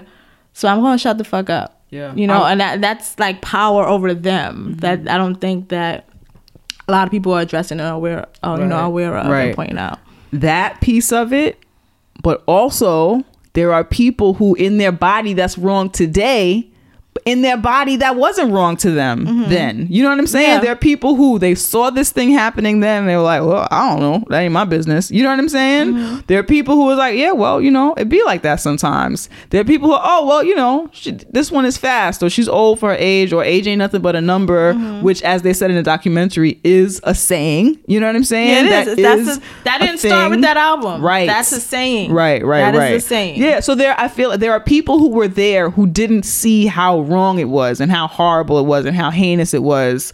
Um, or that him like when they talk about the sex tape, The rape tape. the rape tape, The rape thank you. tape. When they talk about the rape tape of him peeing on this little girl, having sex with this little girl Yeah. who was clearly a little girl who had uh prepubescent breasts. You know what I'm Yeah. Mm-hmm. saying? When that conversation happened, it was about the peeing. It was about the that he did this. Uh, he's oh he's freaky. He likes to pee on people, as opposed to he's raping this little girl. girl, yeah, right. So that was the whole conversation, and it's a conversation that the media helped to construct and twist it in that way. Mm-hmm. Yep. And it was what was most jarring to people because in society it didn't matter that he was having sex with a 14 year old girl, and and physically, I have seen the tape, and I watched it years ago. Physically, Lots of people did, so, right? like, it's not even, Yeah, like- no, no. I just want to make Yeah, sure people know that I have seen it. Physically, you can't look at that tape and not see a little girl. That's that was a little girl. Yeah. She is nude and her breasts are budding. You know what I'm saying? They Mm-hmm. are not most people, whether you have had sex with women or not, you know what like breasts look like. They're all over the place. Those they were not like full grown breasts. You can't look at that without seeing that it's a child, and people Yeah. didn't people didn't care. It didn't That's matter the thing that like because I never watched the tape, so I didn't watch the tape because I didn't want to, and I didn't have the verbiage then. I just knew I didn't want to watch it. But I think Mm-hmm. now as an adult, I think I just didn't want to victimize her more, and I knew I wouldn't want someone to see my tape if it just kind of just like came out. So that's why I didn't want to see it. Mm-hmm. And then because of her age, it made it like, ooh, why would I want to watch that? Right. Um, which for me, since you brought up the point of the peeing like they even in the docu series they had to like always talk about the pee and it was like everything was is disgusting and too much and far over the edge because this is a child. You know like the fact that he don't even have to have sex with her the fact that he was interested in her that way the fact that he was texting her all of that stuff is disgusting. Right. Well not texting he wasn't texting back in those days but like disgusting to me. you know what i mean? Like i don't have to talk about a person peeing on this child. All of that is disgusting uh, to you know like i don't so when I was watching it and they kept having to bring up the pee, I'm like, it was disgusting when it started, mm-hmm. before it even got to us seeing this tape and a sexual act, and the fact that they have to always bring up the pee to make it like this is crazy. It's like no, it been it was it was it was mm-hmm. ridiculous before. Mm-hmm. It was ridiculous when he looked at that girl and was like. This is someone that I'm going to have sex with. Like that's when it was ridiculous. Not when the pee landed on her body. You know, it's just, ugh. I'm just watching it and I'm just like, if they say pee one more fucking time, that is not what makes this story and situation like a ridiculous thing. uh, You know, it was it was irking the shit out of me. He could have not peed on her and I would be just as disgusted. Like, what the fuck? Right. Oh, I got angry. So we didn't say what the rape tape was was. Um, Yeah. So um the rape tape this this I think is the first no, this is the second. He he fucking Mm-hmm. Yeah. married Aaliyah, but this was the second um I guess this is when we start to realize a pattern. right, a pattern and like the the horror for some for some Mm-hmm. Yeah, who yeah. pay who you know cared about black women and girls. The horror of him being a pedophile and him being a rapist. Yeah. And um so anyway, there is a sex tape Rape of tape. Sorry, I'm sorry. I know everyone calls it a sex right. tape. Yeah. So- Yeah. And it's like that's not sex. Yep. That is not I was on sex. Pornhub recently, and there is a. I didn't click on it, but there is a R. Kelly sex tape, um, thing. It's not which- a fucking right, sex yeah, tape. mhm. And why are you still circulating that? What I'm thinking, because there were two tapes at the time. What I'm thinking, like there were two, I guess, cuts of it. So like there is one that has That the old, yeah, the older Okay. woman in it, who at the time when I saw it, I couldn't back then when I was too young to be watching things. And No one should have um, been watching that. no that was one pornography. That was child pornography. Exactly. No one should have been watching that shit. No one should have been selling that shit. Yep. I just to give people context, that was when people were still using VHS. Mm-hmm. And I remember being in Harlem walking around and people were walking around like R. Kelly sex tape. Yeah. Mm-hmm. Like it was like oh Yeah, yeah. So right, so at the time, um, the other woman or the only woman, Yes. right, who was in the sex tape is one of the survivors in surviving R. Kelly. Yeah. Um, and so at that time, she may have been of age. And by of age, I mean like 18. 18. Right, right, right. So when I was watching it, I didn't feel like I was looking at two kids. One of them was definitely like pre puberty or like mid puberty or whatever the fuck, a mm-hmm. child, Yeah. clearly. And the other one was with the the girl, the woman.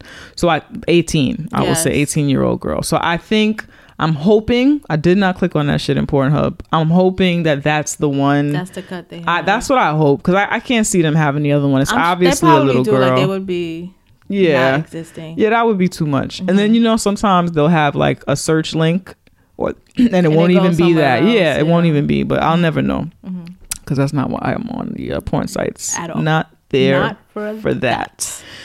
But um, anyway, so it is R. Kelly. Who another thing that's interesting is like at the time that he could even say that's not me because people were still familiarizing themselves with like technology to an extent. Yeah. You know, when like, do you know how expensive it would be at the time, at least, to forge his face in that way? And nobody looks that much like that nigga. Like, come on. No. Nobody does. Anyway, it was him. But yeah, so it's basically R. Kelly. He exchanges at the beginning of the video, he exchanges money with this little girl who was clearly a little girl. Um, I think at the time of the tape she was 14. And then there are various sex acts performed. There's a time when she's like like winding up her waist. Like dan- I guess she's supposed to be dancing sexy. If you and if you're 14, um Your interpretation of yeah, that. yeah. So there was that, which is strange, and like this is a child. He pees on her, and uh, that's all that I remember Mm-hmm. from the tape. But there are various sex acts, and it's it's a fourteen year old girl Yeah. in it. So um, and they're in this wooded room. As they described on the on the Yeah, show, on the they're in this like yeah. wood room, which something else took place in that wood room that was on in media somewhere with R. Kelly, and I'm like, that's the room from the tape. Like, why Uh-huh. are we even pretending that this is not him? I don't know if it was like a Cribs or it was something like MTV Crib. It was something Uh-huh. else where we see that room, and I'm like, do y'all not notice this is the It's the same, same fucking room. from the room. tape? But anyway, so that's the tape for people who don't know. Yeah. rape tape. So that happens. There's a trial for the the rape tape Mm-hmm. of which he gets acquitted. Yeah. The thing that stood out for me when they were talking about the case was that you see that jury member. Did you watch the episode? Yeah. Mm-hmm. And he basically was like, I did. I didn't like the way they talk. I didn't like the way they dress. So I, I didn't. I didn't. I didn't believe them. I didn't believe them because Yeah, I didn't. is I didn't like the way they look. I didn't. Mm, I, so I didn't believe them. I didn't listen to anything they said. Yeah. It's like, and although we man. know, yes, a white man. Although we know no one listens to black women, it was just like, wow. Like, wow. You ask a jury member why they let someone off for a crime, and that is their reasoning, not like the bullet point whatever of evidence or da da da. da. Was like I didn't I didn't like the way they were dressed. Mm-hmm. I didn't No- like how they were talking. Nobody likes how black women are dressed or how we're talking when it matters. You know what I'm saying? Yeah. Or how we look, and nobody believes us. He had already made his decision. Yep. Yep. So that was disturbing. Yeah, that shit was like, whoa. Mm-hmm. On site. On site, my nigga. Yeah. So the white juror says this, and later on on Twitter, I was searching. I didn't. Per, I didn't watch. I know you watched the whole series. I didn't watch the last two episodes, but I saw on Twitter they had a clip of Chance the Rapper talking about um, how he regrets working with R. Kelly and the way in which black women are disregarded, we're mistreated, and he because he felt like he didn't have enough evidence and didn't really, you know, believe what was happening, he realizes that he didn't believe it because they were black women and he didn't believe what black women had to say. And he says this, the clip that I saw, he's talking to Jamilah Lemieux, who was also one of the people who were interviewed and featured in the documentary. Um, And also, I think it's important to know that they're from Chicago. right. This is really important to know that they're Mm-hmm. from Chicago. So like there's a different kind of Connection, feeling and yeah. Mm-hmm. connection with R. Kelly um, versus maybe other black people from other cities. Right. Yeah. Right. And he says it in this very introspective way Mm-hmm. that he realizes that and, and he's among amongst a shitload of stars and celebrities and people throughout the industry who have worked with him and mm. not like thought anything of it. Yeah. And so to see him there being introspective about what he did and, and why he did it and he says it in a way to me that elicits like he's remorseful Yeah. for it mm-hmm. and he's not sugarcoating why. Mm-hmm. You know there are other people who would sit there and be remorseful and say i don't know why. You know what i'm saying? We, we saw those people in the document hello. We saw all, all up and through of them motherfuckers all up and through. the whole I don't- I don't, know why don't but you know You know. this happened. I watched the whole thing and i don't know why. There were actual parents Mm-hmm. in the docu series mm-hmm. who like still let their daughter work with him, Right. and they're now in wrapped up in his shit now to this day. Mm-hmm. Yeah. Um, that was a part that I, I I can't grasp. I'm usually try to like understand things. I Mm-hmm. don't have um I don't have children, and I didn't have parents who were. My parents just thought everybody was out to get us. Right. So we ain't trust nobody, and that's the kind of space that I come from. Um, I can't imagine my parents trusting R. Kelly with my career Mm-hmm. after all of these years of like shit. yeah Like Well, those girls were fast. And that's not going to happen to my daughter because I do blah, like blah, blah. I do like when I yeah, that's what they were saying. It Mm-hmm. was like no, not my daughter, and I, I do like that for some other parents who was on there whose daughters are still the daughters who are still in this horrible situation with R. Kelly. Mm-hmm. Um, two of the families had dads there, so I appreciated seeing that only because Yes, usually they it. like to say Tell it, tell it. that um, part of our fastness, part of us like chasing these older men is because we're looking for father figures Mm-hmm. and there's something missing and there's this void we're filling and all of this stuff that is not fucking true. These Mm-hmm. are families who had fathers, whatever. I grew up with a father. This Mm-hmm. this this thing still happened to me. All of that shit is not what it is. An abuser is an abuser and we have to do these things to fucking eliminate abusers from abusing people. Like we're talking about this stuff from the wrong direction. right. Like, no, these were two parent homes with dads who felt like, in quotations, not my daughter, because mm-hmm. I'm here, you know, whatever, whatever. You can't, fathers, you also cannot just, you can't protect your child from an abuser in that way. If an abuser is an abuser, we have to do stuff about abuse, abusers. That's that's what it is. Mm-hmm. Like, so when I saw the dads there, I'm like, okay, this is good because I need them. Even though they didn't, they didn't make that point and say that visually, you can see because usually it's always that the girl is lacking something because a man wasn't in her life, so she's trying to fill that void. That's usually the narrative, and right. that shit is not true. Like I'm like living proof that that's not what it is. And there's so much um when we like how we talk about how folks always want to like rehabilitate black communities as if that we don't have anything and there's no value there. Mhm. There's always this thing like, oh well there's no fathers, so we gotta make sure, you know, that actually they don't do this with women as much as they do with men. Like we gotta make sure these men have fathers. They don't do this like initiative to make sure that there's like male guidance in like a little girl's life. It's always kind of blamed on her. Yeah, I'm about to say, like, oh, but you she's didn't have a blamed for not having a father. Right, right. And so now you're out here wilding because you Yeah, didn't have you a have a dad. So Yeah. what you gonna do about it then? You got daddy issues, that kind of Mhm, thing. yeah. Anyway, um, back to Chance real quick. Yeah. Rolling Stone. So I, I guess because I didn't watch the last two episodes. So this this clip of him being interviewed by Jamilah is in the documentary. Yeah, right? it's really really short. It's not like Okay. a- I think the clip that I saw is a is perhaps a little bit of a longer um, version of that conversation. Mm-hmm. It was short, but um, I don't know. It may have been longer than what was featured in the documentary. but Rolling Stone used uh, kind of paraphrase, paraphrased or shortened the quote from that and kind of said he worked with R. Kelly because he didn't believe, in black women. It's just it's taken so much of the context is taken out of that, and I feel like to really get that, you need to see him say it. You know what I'm saying? It can't unless you include the full passage. You can't just take a snippet from that because it sounds like he says it without fully understanding what that means or that it was just as simple because he says it. That's the thing is that people don't we know we have been saying as black women that people don't believe us. Mm-hmm. And people think that it's it's that we're saying that black men and people are intentionally even though it is intentional but that they are consciously saying i don't believe black Yeah. women. So these are black women saying this i don't believe them. When that's not what we're saying. No.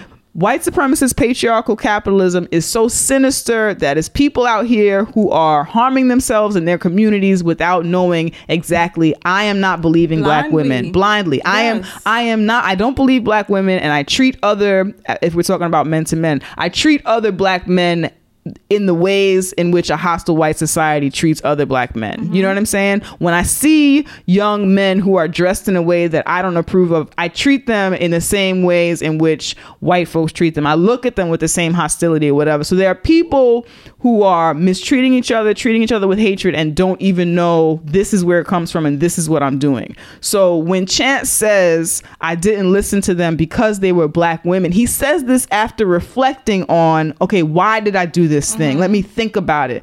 Chance in the moment was like wasn't thinking, "Oh, that I'm looking at a black woman, I'm not listening to her. You know what I'm saying? Yeah. He could have been thinking, I don't like how she's dressed. I don't like how she said that. Or that's just some These bitches is fast. These bi- young these, bitches, are is fast. They're this, they're that, they or wanted it.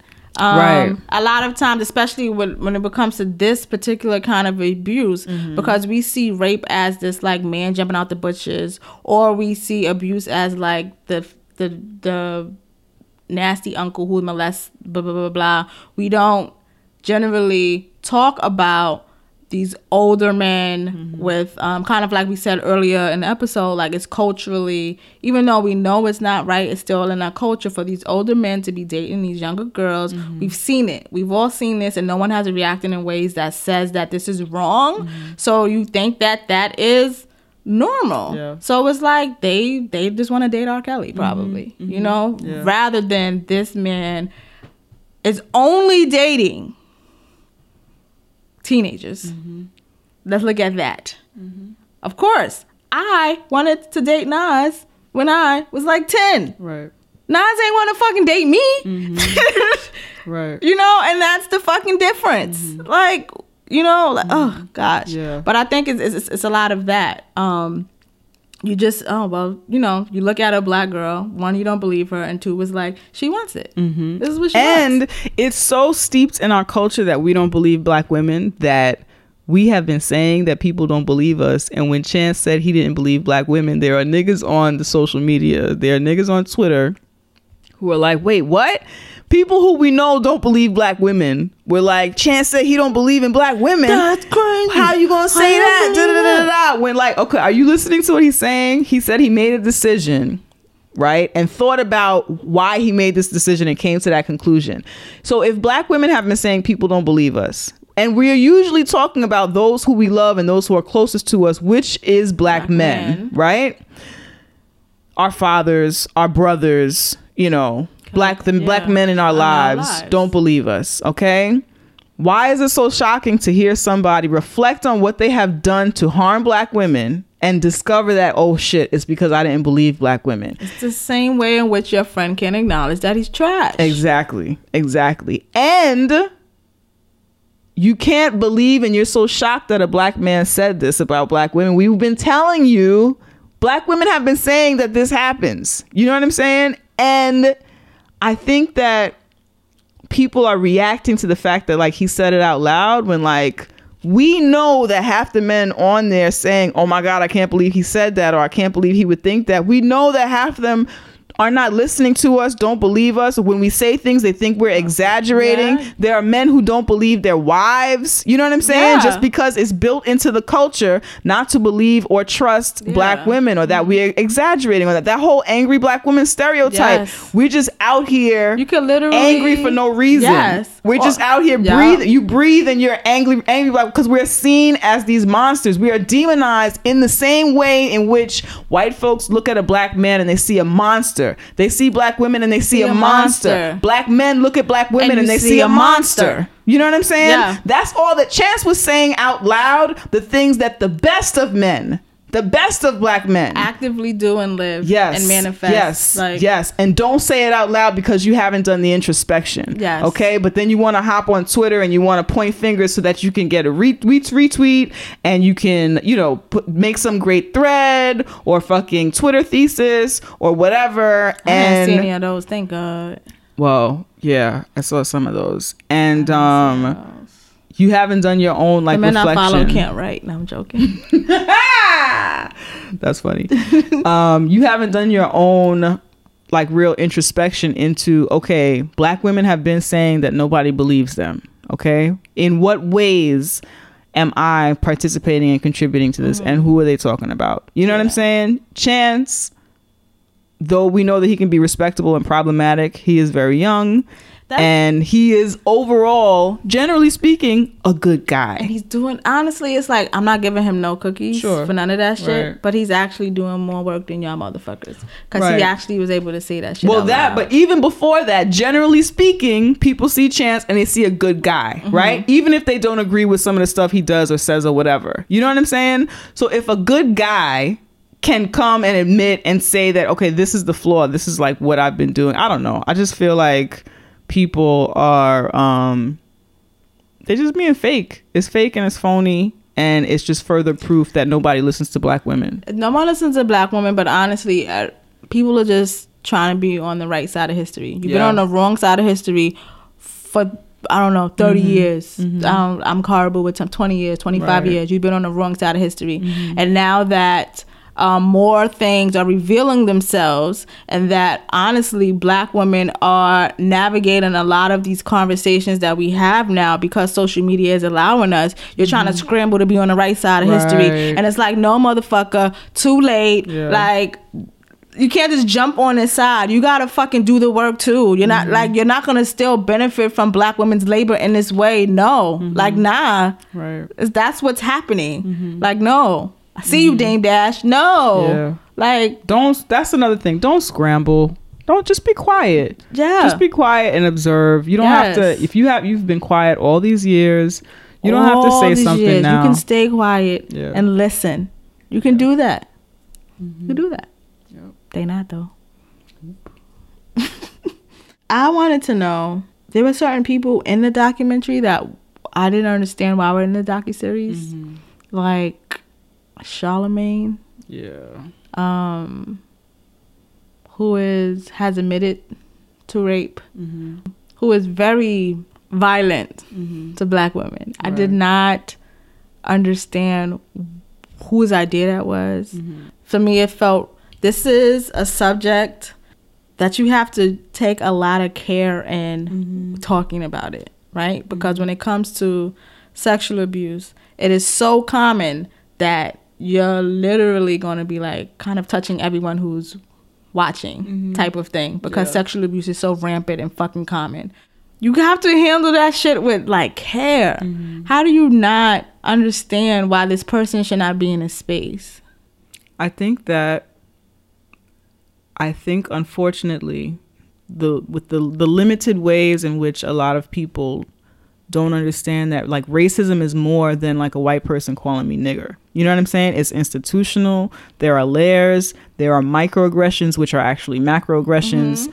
Um, a lot of people don't understand the layers of that, and that includes black people. You know what I'm saying?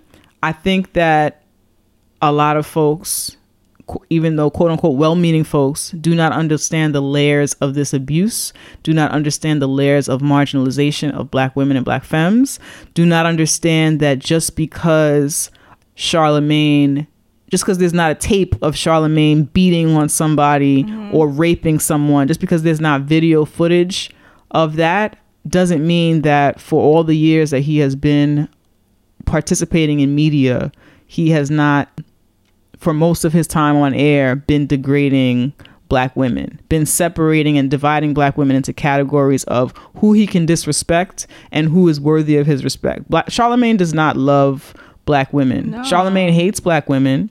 Charlemagne has proven his hate for black women notoriously and repeatedly on the air.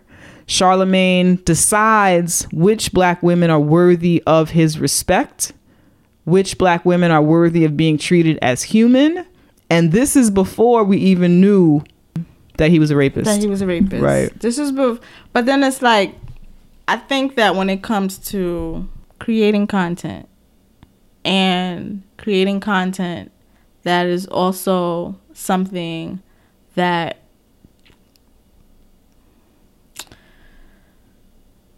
I, it's it's like you're creating content and it also within his docu series you saw that they were trying to kind of like teach you certain things about abuse and these things. Right. Um, I would think that you would like properly vet people to be in that space and rather just being like this is a popular media person because we're talking about a heavy subject. Like I- I, don't get how you don't I don't get how you are a media person and a seasoned media person mm-hmm. and you don't look into the things that are happening now with that person. You know what I mean? Like Right. because Dream Hampton did issue an apology for having them in there, but she's like, I hadn't seen those old cheats that that y'all are talking about. I hadn't known about this case and I, I didn't know about these things. You're a seasoned media person who mm-hmm. knows to like look into things. Yeah. How do you do something that is about sexual abuse and shining light on lots of things that people don't know about sexual abuse mm-hmm. and don't do research or figure out who the fuck you're gonna have sitting in the seats talking to people about these things. That is careless. Mm-hmm. That's careless. Like what the fuck? Yeah. You are a media person. This is like what you do. Mm-hmm. You pay someone to be like, what's going on with Charlemagne right now? What's mm-hmm. going on with Joe Budden right now? I was so upset seeing Joe Budden say whatever two lines. He wasn't like in the documentary. It was like a clip of him. I well, I don't want to see those vile men that I know contribute to that culture in a fucking docu series about surviving R. Kelly when I know there are women surviving these motherfucking men. Like, why would you do that? That shit is mm-hmm. fucking irresponsible. Mm-hmm. Like I was so like I was already upset because of everything and because of all of the triggering pieces happening for myself. But in the see them pieces of shit towards the end of that was like, yo, do you actually care or was this just about like TV? Right. Gross. Right. Disgusting. Oh, it was disgusting. I, I hate I hated that. Like, no. Mm mm. You don't do that. When I heard, um, because again I didn't watch those last two episodes. When I heard that they were in it, I assumed that they were there for the same comedic relief that Bruce Kelly was in it for. So I didn't think we were supposed to take them seriously. They shouldn't have been in there. Like Bruce Kelly is a nobody who has no mm-hmm. influence on anybody or none of that. Right. That is R- there because he's R. Kelly brother. He could have been mm-hmm. the enemy of the whole docu series. I did not need to see Charlemagne, mm-hmm. Joe Buddens, Ebro. I didn't need to see none of the motherfuckers in there. For what? What was that adding? It didn't add shit. Like I don't understand why that was there. I don't understand why you didn't even look into, especially if it's something where it's surviving R. Kelly. It's about abuse between men and women. You better make sure you fucking vet the men that's gonna be on that shit. Like, Mm-hmm. duh, that's like one on one. Like, what the fuck? Like, how are you that irresponsible? I don't, I don't get it. But that's I don't other- get it. I Do think- you really care about black women? Yeah. I think that's also like the detachment piece, kind of what I was talking about before. Like, Dream Hampton was there. You know what I'm saying? They were all there for this, and this kind of acceptance of this behavior was a part of the culture. And for mm-hmm. for a lot of people who see that R. Kelly is a monster, they don't see the ways in which this type of behavior mm-hmm. is. This is behavior that happens in everyday life. You know what I'm saying? Like he because of the success that he has, because of the financial power that he has, because of the social influence that he has, he has been able to have people around him that help him get away and get farther in his abuse He's that been others able to evolve. Right. He's been incubated Yes. so long that he's been able to evolve how he abuses Exactly. these women. Like if you look at the whole docu series, mm-hmm. each episode you see the evolution of a fucking sexual abuser, and it's mm-hmm. like insane. And because he was incubated in this fucking ecosystem of fucking fuck shit. Mm-hmm.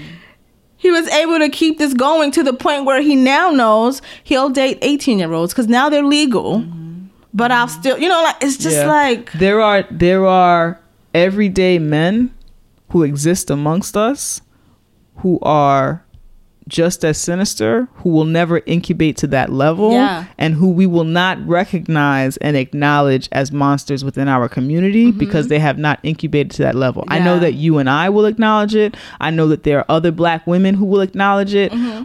I do not know that many of the people who were interviewed in this documentary will acknowledge the monsters that live amongst us and those within our community Mm-hmm. Yeah. Who we should be who we see it from the door but people don't acknowledge it because Mm-hmm. rape to a lot of people you still have to be hit over the head and dragged down the block for someone to acknowledge this is a rape this is inappropriate behavior this is abuse this is harassment. Yeah. you know what i'm saying? So i think that a lot of um people who participated in this documentary whether I, I can't say for sure that this is what dream hampton was on when she decided to not properly vet these um, popular uh, black male media heads who participated in this documentary. I don't know if she was on that shit but there's this element of she did not see them hit anyone over the head and rape them even though we know that they have been violent with their words towards black. Take away all the actual we know that joe budden allegedly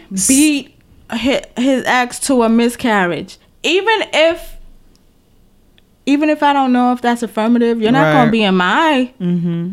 Your face is not gonna be in my documentary mm-hmm. about people surviving abuse. Right. If there's a rumor about Right. you beating a woman into a miscarriage, mm-hmm. no motherfucker, you're not gonna be in my shit. We don't need that. That's not going. Yeah. That's not. There's no place for that here. just to um i don't think ebro doesn't have anything that's ha- legal that's happened against him correct Not that I, I don't know anything about him. Okay. I just didn't want to see him either. Right. Yes. I will say. I also. I didn't. I mean. I didn't have. Again. I didn't see those last two Mm-hmm. episodes, but I wouldn't need for him to be there just based on things that he has said um, in, around, and about black women. I think that when it comes to um, Charlemagne and Joe Budden, I, I think that he's a bit smarter than them in that regard.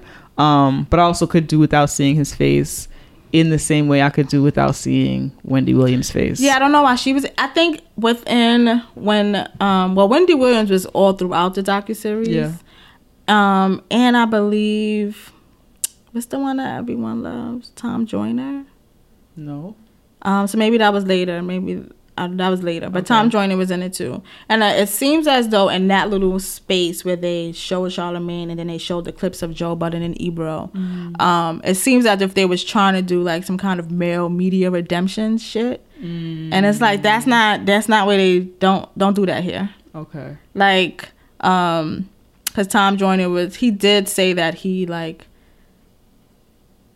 kind of doing a blind eye and still playing his music and still whatever. I'm I'm kind of condoning the thing. So that's kind of what like opened that, and then you kind of see clips of like Charlemagne and then Joe Budden and Ebro saying like, yeah, you know, R. Kelly's a rapist, you know, like that kind of stuff. I don't know. I didn't need that media redemptions piece. Like that's for them to like mm-hmm. do on their own. Like this is about survivors. Right. This is about these women. This is mm-hmm. about explaining to us the systematic ways, um, the organized crime that R. Kelly is doing, and why we need to mute him, and why he needs to be like out of the paint. Um, and I do get like the, I don't know. I just felt like explaining all of the pieces that help incubate this made sense. I didn't need to hear their redemption in that space. Like, I don't know. It seems as if she was trying to let the men say sorry. I don't know. I didn't like it. Um, I didn't like it because I don't remember a clip of Wendy Williams saying that. Mm-hmm.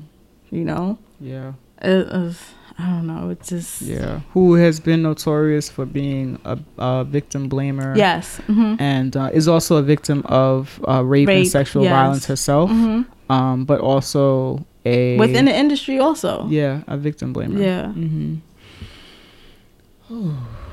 okay. Yeah.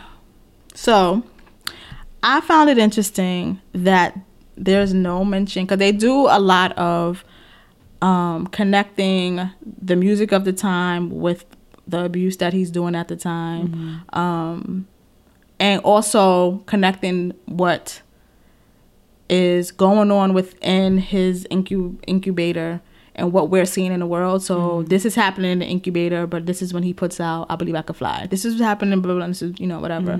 But they skipped over "Best of Both Worlds," Best of sorry. Um, which was like at the time like a big thing. Mm-hmm. And I know they skipped over it because Jay Z and Dream Hampton's relationship with Jay Z. So I why are you protecting that? And I don't mm-hmm.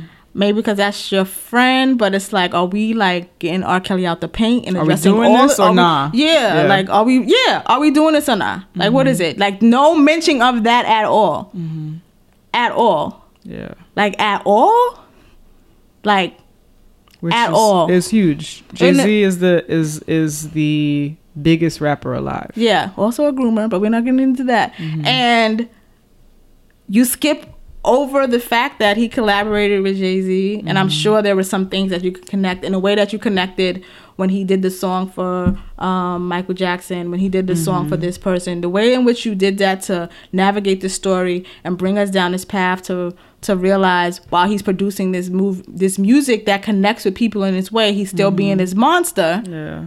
How do you graze over that whole period of time? There was a tour and everything. Yeah. This is a big thing. Yeah. But we know why you did because Jay Z is your friend. So like, is we doing this or what? Like, is you real or not? Yeah. Are we like talking about all the moving parts of this R. Kelly organized crime, human trafficking thing or not? Like, what are we doing? Yeah. So that annoyed me. Um, yeah, that was just like I was when, I, when it was over. I was like, wait, what happened to? Mm-hmm. Then I remembered she's friends with Jay. That's your friend. Mm-hmm. You know, Yeah. so that annoyed me, and I don't know if a lot of people realize that. So I just wanted to make sure I pointed that out Mm-hmm. here because can't be doing that. You can't. you can't be Yeah, doing you can't. that. You can't be doing that. you can't. you can't be doing that. And I think that the same way in which, for us at least, the white friends that we have left, we challenge them. You know what I'm Yeah, saying? Yeah, yes. You're the not- white friends. You're not about to be around me. the men, the black men in our lives, yes. the straight people in our lives who are, you know, like Garbage. yes, Mhm.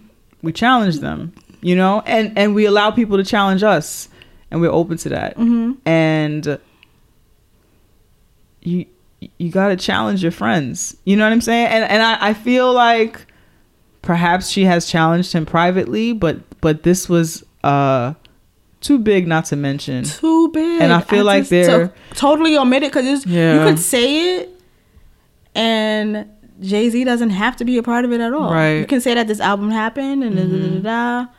Because that's the other thing. We were all there. Yes. Okay. All of us are are have been many most of us, many of us have been complicit in this. Yes. You know what I'm saying? All of us. Anybody who I- was alive for There the is- R. Kelly's albums After the or rape tape, there are songs that I still dance to, Yeah. and like I would never at this point now. Right. But after the rape tape, it was still because People still fucked with him for years. Yeah. Mm-hmm. I fiesta fiesta. Mm-hmm. You know, I I have. Yeah. You know, because there was like media amnesia. Yep. One, and then two, we live in a rape culture ass world that it was just mm-hmm. like not, Not that big a deal. Not you know. Eventually, it- the shock roll off. Yep.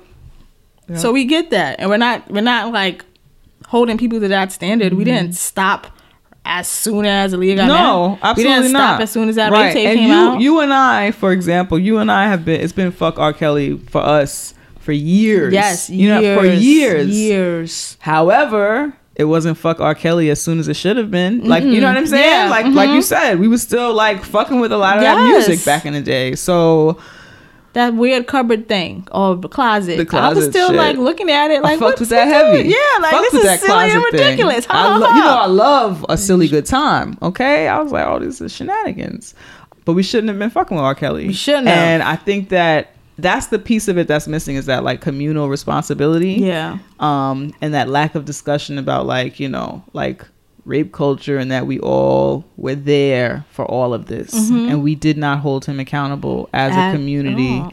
and so many the worst of us are still like well he wasn't charged you know what i'm saying Yeah. knowing that the criminal justice system is fucked up and a mess and like this is when we believe them okay Annoying. Yeah Yes, so we did get a chance to interview one of the founders of Mute R. Kelly, um, Kenyette Tisha Barnes. Um, that is on episode 153, Mute R. Kelly. Those are one of the ways that we can stop R. Kelly. yeah The judicial system we know ain't shit. He already got off on something, so it's probably adds to him feeling invincible and like he can do whatever he want. But if we can dry up his well of money, this system that he's created to help him be such an abuser and abuse the amount of women he is, I told I honestly don't think it will make him 100% stop. right Um, he has to be in prison for that. He will still probably abuse someone. Um, but I think that the terrain on the amount um, and the way of which he's doing that can be sh- shrunken. Right. right. Um, For anybody who doesn't know, um, hashtag Mute R. Kelly is an organization that aims to like boycott all of his shows, any live appearances. Yeah. Um, so they organize in every city. Yeah, and they protest at concerts and things Yep. like that. They also have gotten Spotify to Spotify still plays his music, but you have mm-hmm. to like look for it. It's Yeah. like not on any of They've their like, downgraded Yeah. like the access to his music. Yeah, like mm-hmm. you would have to actively search and look. He won't just pop up in your shit. Mm-hmm. I feel like lots of streaming services should do that, but I think that it is also up to us to not engage or partake in anything R. Kelly. I was talking to Jay and Queer Walk in a group chat earlier, and I was like, we literally would have to look at all the artists he worked with too Yeah. um, in order to make that well as dry as possible. Mm-hmm. Because even like watching it when I realized, because earlier in it, I was going to sing a song that was Michael Jackson, but now I know R. Kelly wrote that shit. Mm-hmm. Right. And now I know what that song is connected to based on the abuse of one of his survivors. And like, fuck that shit now. Um, but I think it is important to know artists he's worked with because he's still going to get money Right. in those ways. Um, so like literally mute R. Kelly like in every way possible. Like don't stream his shit. People get money from streaming. So if you play it on Apple Music, he's getting money. If you pay it on Tidal, he's getting money. Um, even if you play it on Pandora, I think they're, they're getting money. Um, so don't stream this shit. Don't engage in this shit. Um, if I think that if enough people stop playing it, then it won't go to different generations. So like there are kids who could not know who R. Kelly is, Right. which would be good, which would be great, Yeah. so that we could stop stepping in the name of love. I don't want to hear that in the cookout no more. No. Get that shit out of here. Turn it off. Fuck. But um, yeah, so that's me, R. Kelly. You can um listen to our interview, episode one fifty three. We will have the link for that in our show notes. It's a good episode, um, and then you can get more information about Mute R. Kelly and how they started, why they started. Well, we know why they started, but mm-hmm. you know more information mm-hmm. there. So Jay, Yo. do you want to get into news that's not news? Yes, I like that you're smiling. Yes. We're going to take a deep breath. All right. We hope you took one with us. Yes. We love you. And yeah, thanks for hanging out with us. Yes. Okay. All right. In a world where Don Lemon is considered a respectable news anchor. In a world where people respect Don Lemon. Queen and Jay bring you news that's not news. News that should be news, but it ain't news because mainstream media wants to feed you the same three stories about transracialism in three different ways with a special segment by Don Lemon. So here's news that's not news. Yes, let's get into news that's not news. Okay. So, news that's not news for anybody who doesn't know is when we highlight a news story that perhaps has not been talked about in the mainstream news cycle, or it has and hasn't been talked about in a way that we would talk about it. Yeah, because we popping. That's right. But this week, I wanted to make sure that we found something that was light as hell because I knew that we were going to be doing this, talking about abuse and shit. Yeah. And um, that hits all of us. So let's lighten this shit up. Lighten it up. Hey. So this week's news that's not news story actually I saw Very Smart Brothas talk about this and I was like, oh shit, this is cool. So this organization called Scholly is partnering up with Oh, I know Scholly. Yeah, I saw a Yeah. commercial when I bought Grownish. right. So they're partnering with Grownish to help you pay off your student loan debt. Oh, shoot. That's I don't have right. none, but I would use it. Me neither, thank God. So you could have up to 105 $125,000 worth of your student let loan debt paid That's off. fucking lit. It is. So all you have to do is go to their website, um, myscholly.com backslash grownish. We'll put the link to that in the show notes.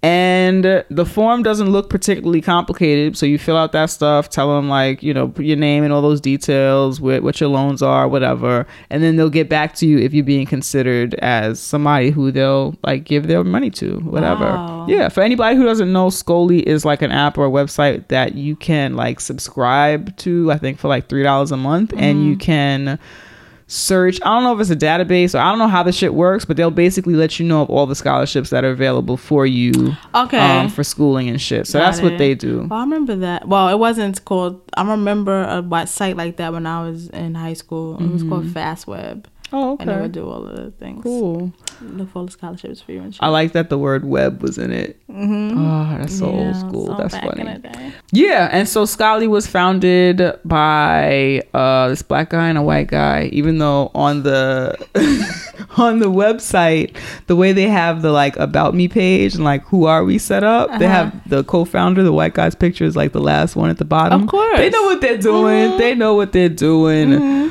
Um, but anyway, so it's black people involved in this, which I enjoy. Yeah. And um, check it out, yo. Get you some money. Good Yeah, luck, because that's what here we're here for. The, Yeah. the good vibes, the good energy, Sending and the you good some lucks. good jube jube. That's right, yo. Try and get that shit paid off. Yeah. So I also have the link. I'll have the link to the Very Smart Brothas article about this in the show notes because I think Panama knows one of these guys Mm-hmm. and kind of asked some questions and did some research to like vet it a little bit, and make Gotcha. sure they weren't on some bullshit. So Mm-hmm.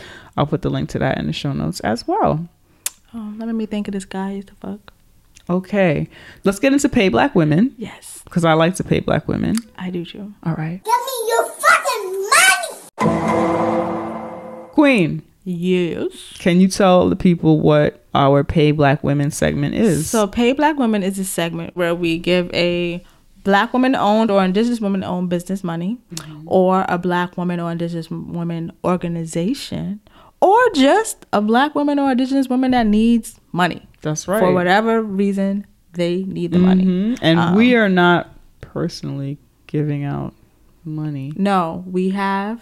We know they need it. Yes. So we use our platform Yes. to present it. Tell them. And who wants to give, they give. That's right. Okay. And sometimes we actually do personally Yeah, give, yeah. but that's not like what this segment is. yeah. Okay. So cool. what is the pay black woman this week? this week's the pay? first one of 2019. Yes, So- this week's pay black women is also light and dope and cute and Great. fun I and need special. that. I need yes, that. it is adorned by Chi, and that's Let my love adorn you. okay. That's all right, and that's adorned by Sorry. Sorry. adorned adorned by chi um that's c-h-i dot com. And it is a lifestyle brand for misfits and magical girls. They're on instagram at adorned by chi. And i feel like they're most what i have noticed The most. the most they have this t-shirt that says black and proud but black is written like in the barbie letters Yeah. Mm-hmm. um and then it says and proud like smallly underneath like how barbie says like barbie by mattel like the shit. Barbie font. Yes, Font. yes, yes, yes. And it's pink. There's like a lot of a lot of their colors are pink and like pastel blues and stuff. They have stuff um for men. There's a guy on the website wearing a shirt that says "I like bread." So it's just like I like bread too, my man. Okay, I Let like think of Oprah bread. yes. I like bread too, yo. So I like I like a lot of the messaging messaging on the shirts. It's mm-hmm. black as fuck, but it's also like light. And I think that we need a lot of like light stuff because we mm-hmm. deal with a lot of heavy stuff. yeah, a lot of our t-shirts Are heavy. be heavy. yeah, they be heavy. Heavy as fuck. Heavy. Like this is a t-shirt is supposed to be casual wear. Heavy. Why is I feel like It my t-shirt is yelling at people? too heavy. Okay, Like- it'd be too heavy. Heavy as fuck, Yeah, yo. like don't like relax. You know. Um. So yeah, I like that they have shirts that say black on them, but they're like written in pretty letters. They have Mm-hmm. the Barbie one. They have another one that says black that's written in a cute like script or something. Yeah. Um. They have magical girl shirts and magical guy, and those are like pink and dark pink. Just super cute shit. They have Mm-hmm. one that says, I think one of my favorites. It's sold out right now, but it says, "So goth, I was born black." That's cute. Mm-hmm. Yeah. Just like cute, fun shit for gothy folks, for people who still consider themselves weirdos. Oh, one you these said gothy. shirts. I'm like, what's a gothy? You Goth, gothy. gothy, gothy, Um, so goth. I was born black. Uh, they have a T-shirt that says "Black and Strange." Just fun, cute shit, Mm-hmm. yo. Fun, cute shit. They have one that features a Black Wednesday from the Addams Family. Oh, really? That's It- cute. one- yeah, one of them says "I hate everything," and the other one says "On Wednesdays we stay black." Come on, son. Okay, you know what that's from? What? Mean Girls. On Wednesdays we stay black. On Wednesdays we wear pink. That's a play Oh. on that. Oh. Oh right. Did didn't Wednesday say that though? Wednesday Addams? No. Do you know what you know who Wednesday Addams is? Yeah. Okay. She never said on Wednesdays we wear, we wear black? She wears black every day. Why would she say that? Cuz it's ironic. That is from Mean Girls. okay, I know that's your movie. Gosh, the only white media I enjoy. I'm just glad that you don't have any tattoos because they would all be sayings for Mean Girls. no, they wouldn't. If you had tattoos, they wouldn't say. No, I would be that? enjoy it. I will not permanently put anything white associated on my body. What would you? I don't even wear a white person on a shirt. If you were, Why would I do that? If you were a It's not the life I live. If you were a tattoo No. person, what kind? I'm asking oh, you. Oh, okay. What kind I of? relax, calm down, Bring, simmer down now. sir. If you were a tattoo mm. bitch, what kind of tattoo would you have? Probably just put names of dead people. Like, Oh, that I okay. know. All right, I get that's, it. That's the only reason. Like, why else is your name on me forever? Okay. Because you're not here forever. You know, like. Mm-hmm. Other than that, then I don't. I don't get drawing on myself. Okay. They also have a lot of um, anime inspired T-shirts. They do a comic book. It's cute. It's fun. It's frilly. And it's a black woman. Buy some shit. That's right. I'm a size medium. I like sweatshirts and I like bright colors, even though I don't buy them for myself. I'm would about to say where. a perfect gift. I know. I know. I, I, that's what I want to are you introduce. I want to introduce more bright colors in my life. I am actually, I think, gonna buy some of these in bright colors. Um. Yeah, yo. So I'm excited. Adorned by Chi. We'll put the link to the website and a link to their Instagram in the show notes so that you can buy cute pink t-shirts. They have regular colors like black and white and shit too, but they also have really cute like bright colors which I was looking for today after all of the hate and depression. and depression that Mm-hmm. we have earlier discussed. so, all right. okay. Are you ready to, To throw somebody In into the, pit? I did that on purpose. I knew that would throw you up. Yes, I'm ready to throw someone in the pit. Okay, cool. Windows. The new Triple X has got to be more dangerous, deadlier, more attitude. Who the fuck is this asshole? Say what again? Say what again? I dare you. I double dare you, motherfucker. Say what one more goddamn time. So, Jay, Yes. You what is the pit? Why do we do this? The pit is where we throw people who are trying to detract from our black ass black joy. Mm-hmm. People who are fucking with us. People who are raining on our parade. I would like Let say, rub my temple. yeah, rub your temple. We know R. Kelly is in the pit, but that's like an obvious thing. He is the pit. He is the pit. we piss on him. We piss on him. Yeah. Tell Mm-hmm. us. Um. Do you have somebody you want to put in the pit? Yeah. Okay. So I want to throw in the pit Mm-hmm. the whole corporation company that is Federal Express FedEx. in the fucking pit. Oh wow. So the Bay thing and I were exchanging Kwanzaa gifts. Is this Shea Butter Bay? Shea Butter Bay. Hey. Exchanging Kwanzaa gifts. Mm-hmm. He partakes in that Christmas thing, but whatever. So I'm he was buying me a Christmas gift. I was buying him a Kwanzaa gift. Okay. And so I, I ordered him um whatever is the latest Samsung smartwatch or whatever. Mm-hmm. Order it. Um, it comes to my house a day later than when it was supposed to. I knew I would A day earlier. Mm-hmm. A day earlier, thank you. Than it was supposed to. So the day that it came, I was out and about in the world where I probably would have waited for it Mm-hmm. and then went out and about in the world because you lied to me about when it was going to get sent to my house. to me. Return of the package. Sorry. Oh god! So I see it that it's delivered, and I'm like, delivered. I'm like, and I know my roommate's not home, so I'm like, what's it? How is that? And sometimes they leave packages at our doors, and sometimes they don't. So I'm like, what the fuck? And then there are times where my package is at a neighbor's house. One time, um, so I'm like, what the fuck? And you know, I'm a black person, so I live on the I wish factor. So I wish a motherfucker would steal my package. is what I was thinking when I oh saw that it was delivered at 3:51 mm-hmm. p.m. on that Thursday To your apartment. instead of on Friday, Yep. like you fucking said, Federal Express, mm-hmm. right? So I get home at around 6:30 ish. Mm-hmm. I don't see a package at my front door. I don't have a mat at my front door right like yet. So I'm like, okay, this shit's not here. So I'm already ready to like fight. I had already told Shea Butter Bay like, yo, your gift came in dirt early, and I think someone stole that shit. And he was like, wow. He was like, well, you know, You those told him that before you got there. He didn't know what it was. Oh, okay. Cause we were going to exchange gift Kwanzaa first day of Kwanzaa. I'm like, your gift is not gonna get here until the 28th. Mm-hmm. And so then we were like, okay, we're gonna exchange our gifts then. So we like planned things Yeah. around the Federal Express fucking shipping date, Mm-hmm. and you fuck that up. So that's what you one you fucked that up. Then I get there, my package not there. I get in the house, my roommate is there, and I was like, hey, you see a package? She was like, nah, you know, whatever. I'm like, when you go home? She's like, like 10 minutes ago.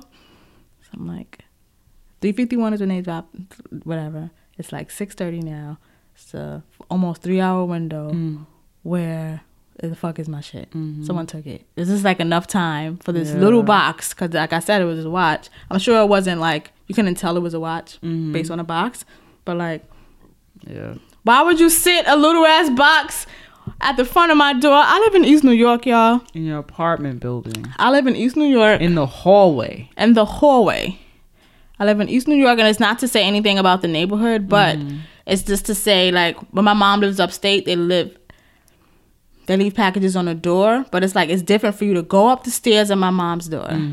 You like, mom, Right. You know, it's like a different thing. It's a different vibe. You're not just walking by on your way to your own apartment and you see this box on the Right, floor. It's right. very different than when like you're like going to my mom's porch Mm-hmm. to take something off of the porch. It's bec- it's like it's something different.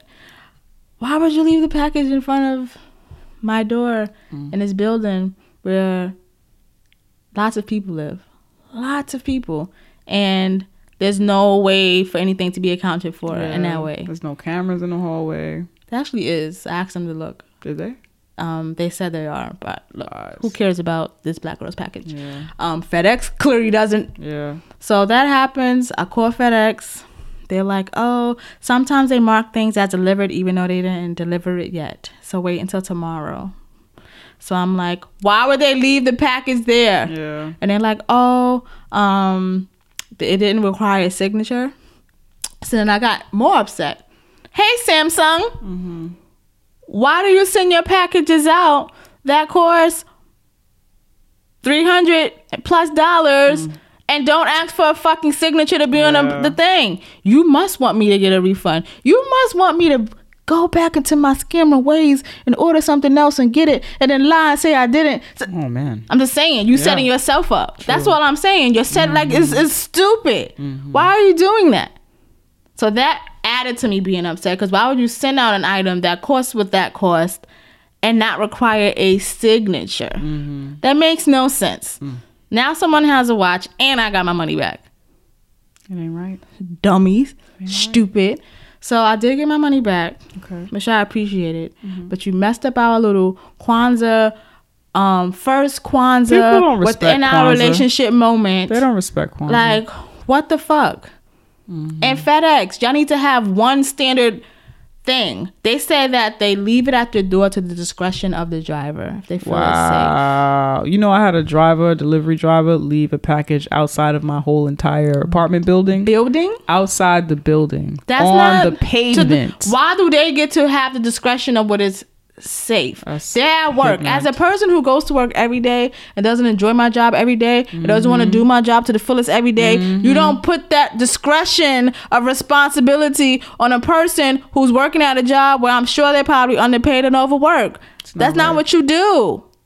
What the fuck is wrong with you? So Federal Express FedEx. goes in the pit. I'm no, I'm doing. I'm. You know when you mad at someone, you say their full name. Mm-hmm.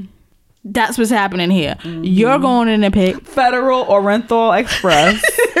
Federal Lawrence Express. Yes, and Samsung, you mm-hmm. are also going in the fucking pit. Okay. Required signatures on your shit. Yeah. Are you like what the fuck? Hmm. so that's my pit. Okay. And if I see someone in my building with that Samsung smartwatch on their wrist on site, just know that. They don't listen to this podcast, but Okay. still. What if they also bought the watch? then it's just a fight for no reason, I guess. It wouldn't be the first. All right. Good show. I Mm-hmm. Yes. Mm-hmm. enjoyed this. Um, thank you for processing uh, all of this. all of this with us. Yeah. I'm glad that I got to talk about surviving R. Kelly with other people because Yeah. that was stressful to watch, and we hope that talking about it with us um didn't make it worse for you. Yeah. And um, yeah, that's all I have to say about that. Mm-hmm. Anything else? Nope, that's it. Um, be sure to follow us on all the social medias. We are on Instagram and Twitter at Tea with QJ. We are also on Tumblr and Facebook. Just search for Tea with Queen and J there. Send us tea mail. Yes. Send us email, tea with Queen and J at gmail.com. Be sure to send us a donation. You do that by going to our website, tea with Queen and J.com. Subscribe. Yes. Rate. Rate. Review. review. SRR. No, I was trying to make a thing. Um, do all those things. Mm-hmm. What else? What else? Saturday, January 29th, again, Black Comic Book Festival at the Schomburg. I'll be on a panel at 10 a.m. We'll leave the link to that in the show notes. Yes, yes, yes. Queen. And I have my vision board and intention workshop January 27th, 5 p.m. Be sure, if you want to come, be sure to RSVP or you will not be able to get in and you will not have a board. You, we can wave from, we can wave from inside. You can wave at us. I'll wave. You know, I like to be social. I'll wave. I might come outside. Give You you, a, might. give you a high five. What y'all doing out here? I'm sure I'll have a drink or two in me by then. Will it? Will it be drinks there? Um, I'll have either. Whether whether they're there bring, or not, you can bring something. I they will have a drink or two in my system but they're not going to tell you to leave because you have it in your bag. I'll drink it at the bodega like It my is ancestors a bookstore and cafe. Okay, I said I would drink it at the bodega like my ancestors did. Oh, I don't think they're okay with you bringing it in. I'm just saying you were mm-hmm. like expecting drinks at the bookstore. no, cafe. no, I wasn't. I wasn't. I was just checking. Either way, I will have drinks in my Yeah, system. that's, all fine. That's what I'm saying. That is fine. Oh, okay, do that. okay. Do your thing. Do your All thing. right. That's it. Yes, that's it. All right, so let's get into these hashtags. That's right. Mute R. Kelly. Hashtag mute R. Kelly. Hashtag surviving R. Kelly. Hashtag Black Lives Matter. Hashtag Tea with QJ.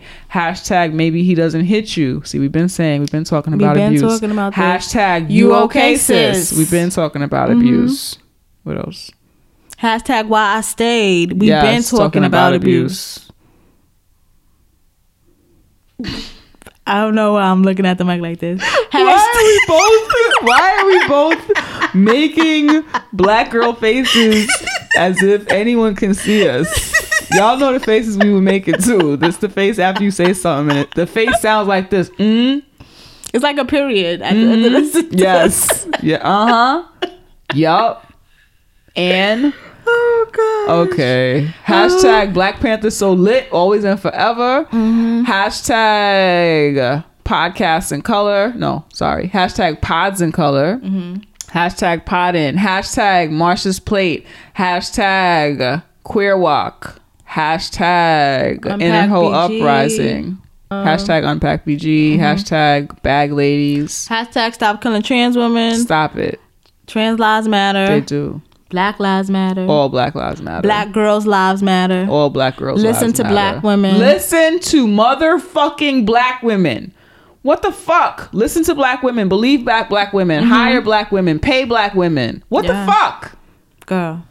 All right. Yeah. Yeah, get out of All right. Peace. This show Yes. Tell it. was created, hosted, and produced by a black girl named Naima. and a a- black girl named Janicia. With editing and support by a black girl named Sam Riddell. And Peace out. Hiya, more Nike. It's me, Sally in HR. It's just a quick. Oh, uh, oh, I'm ever so sorry, love.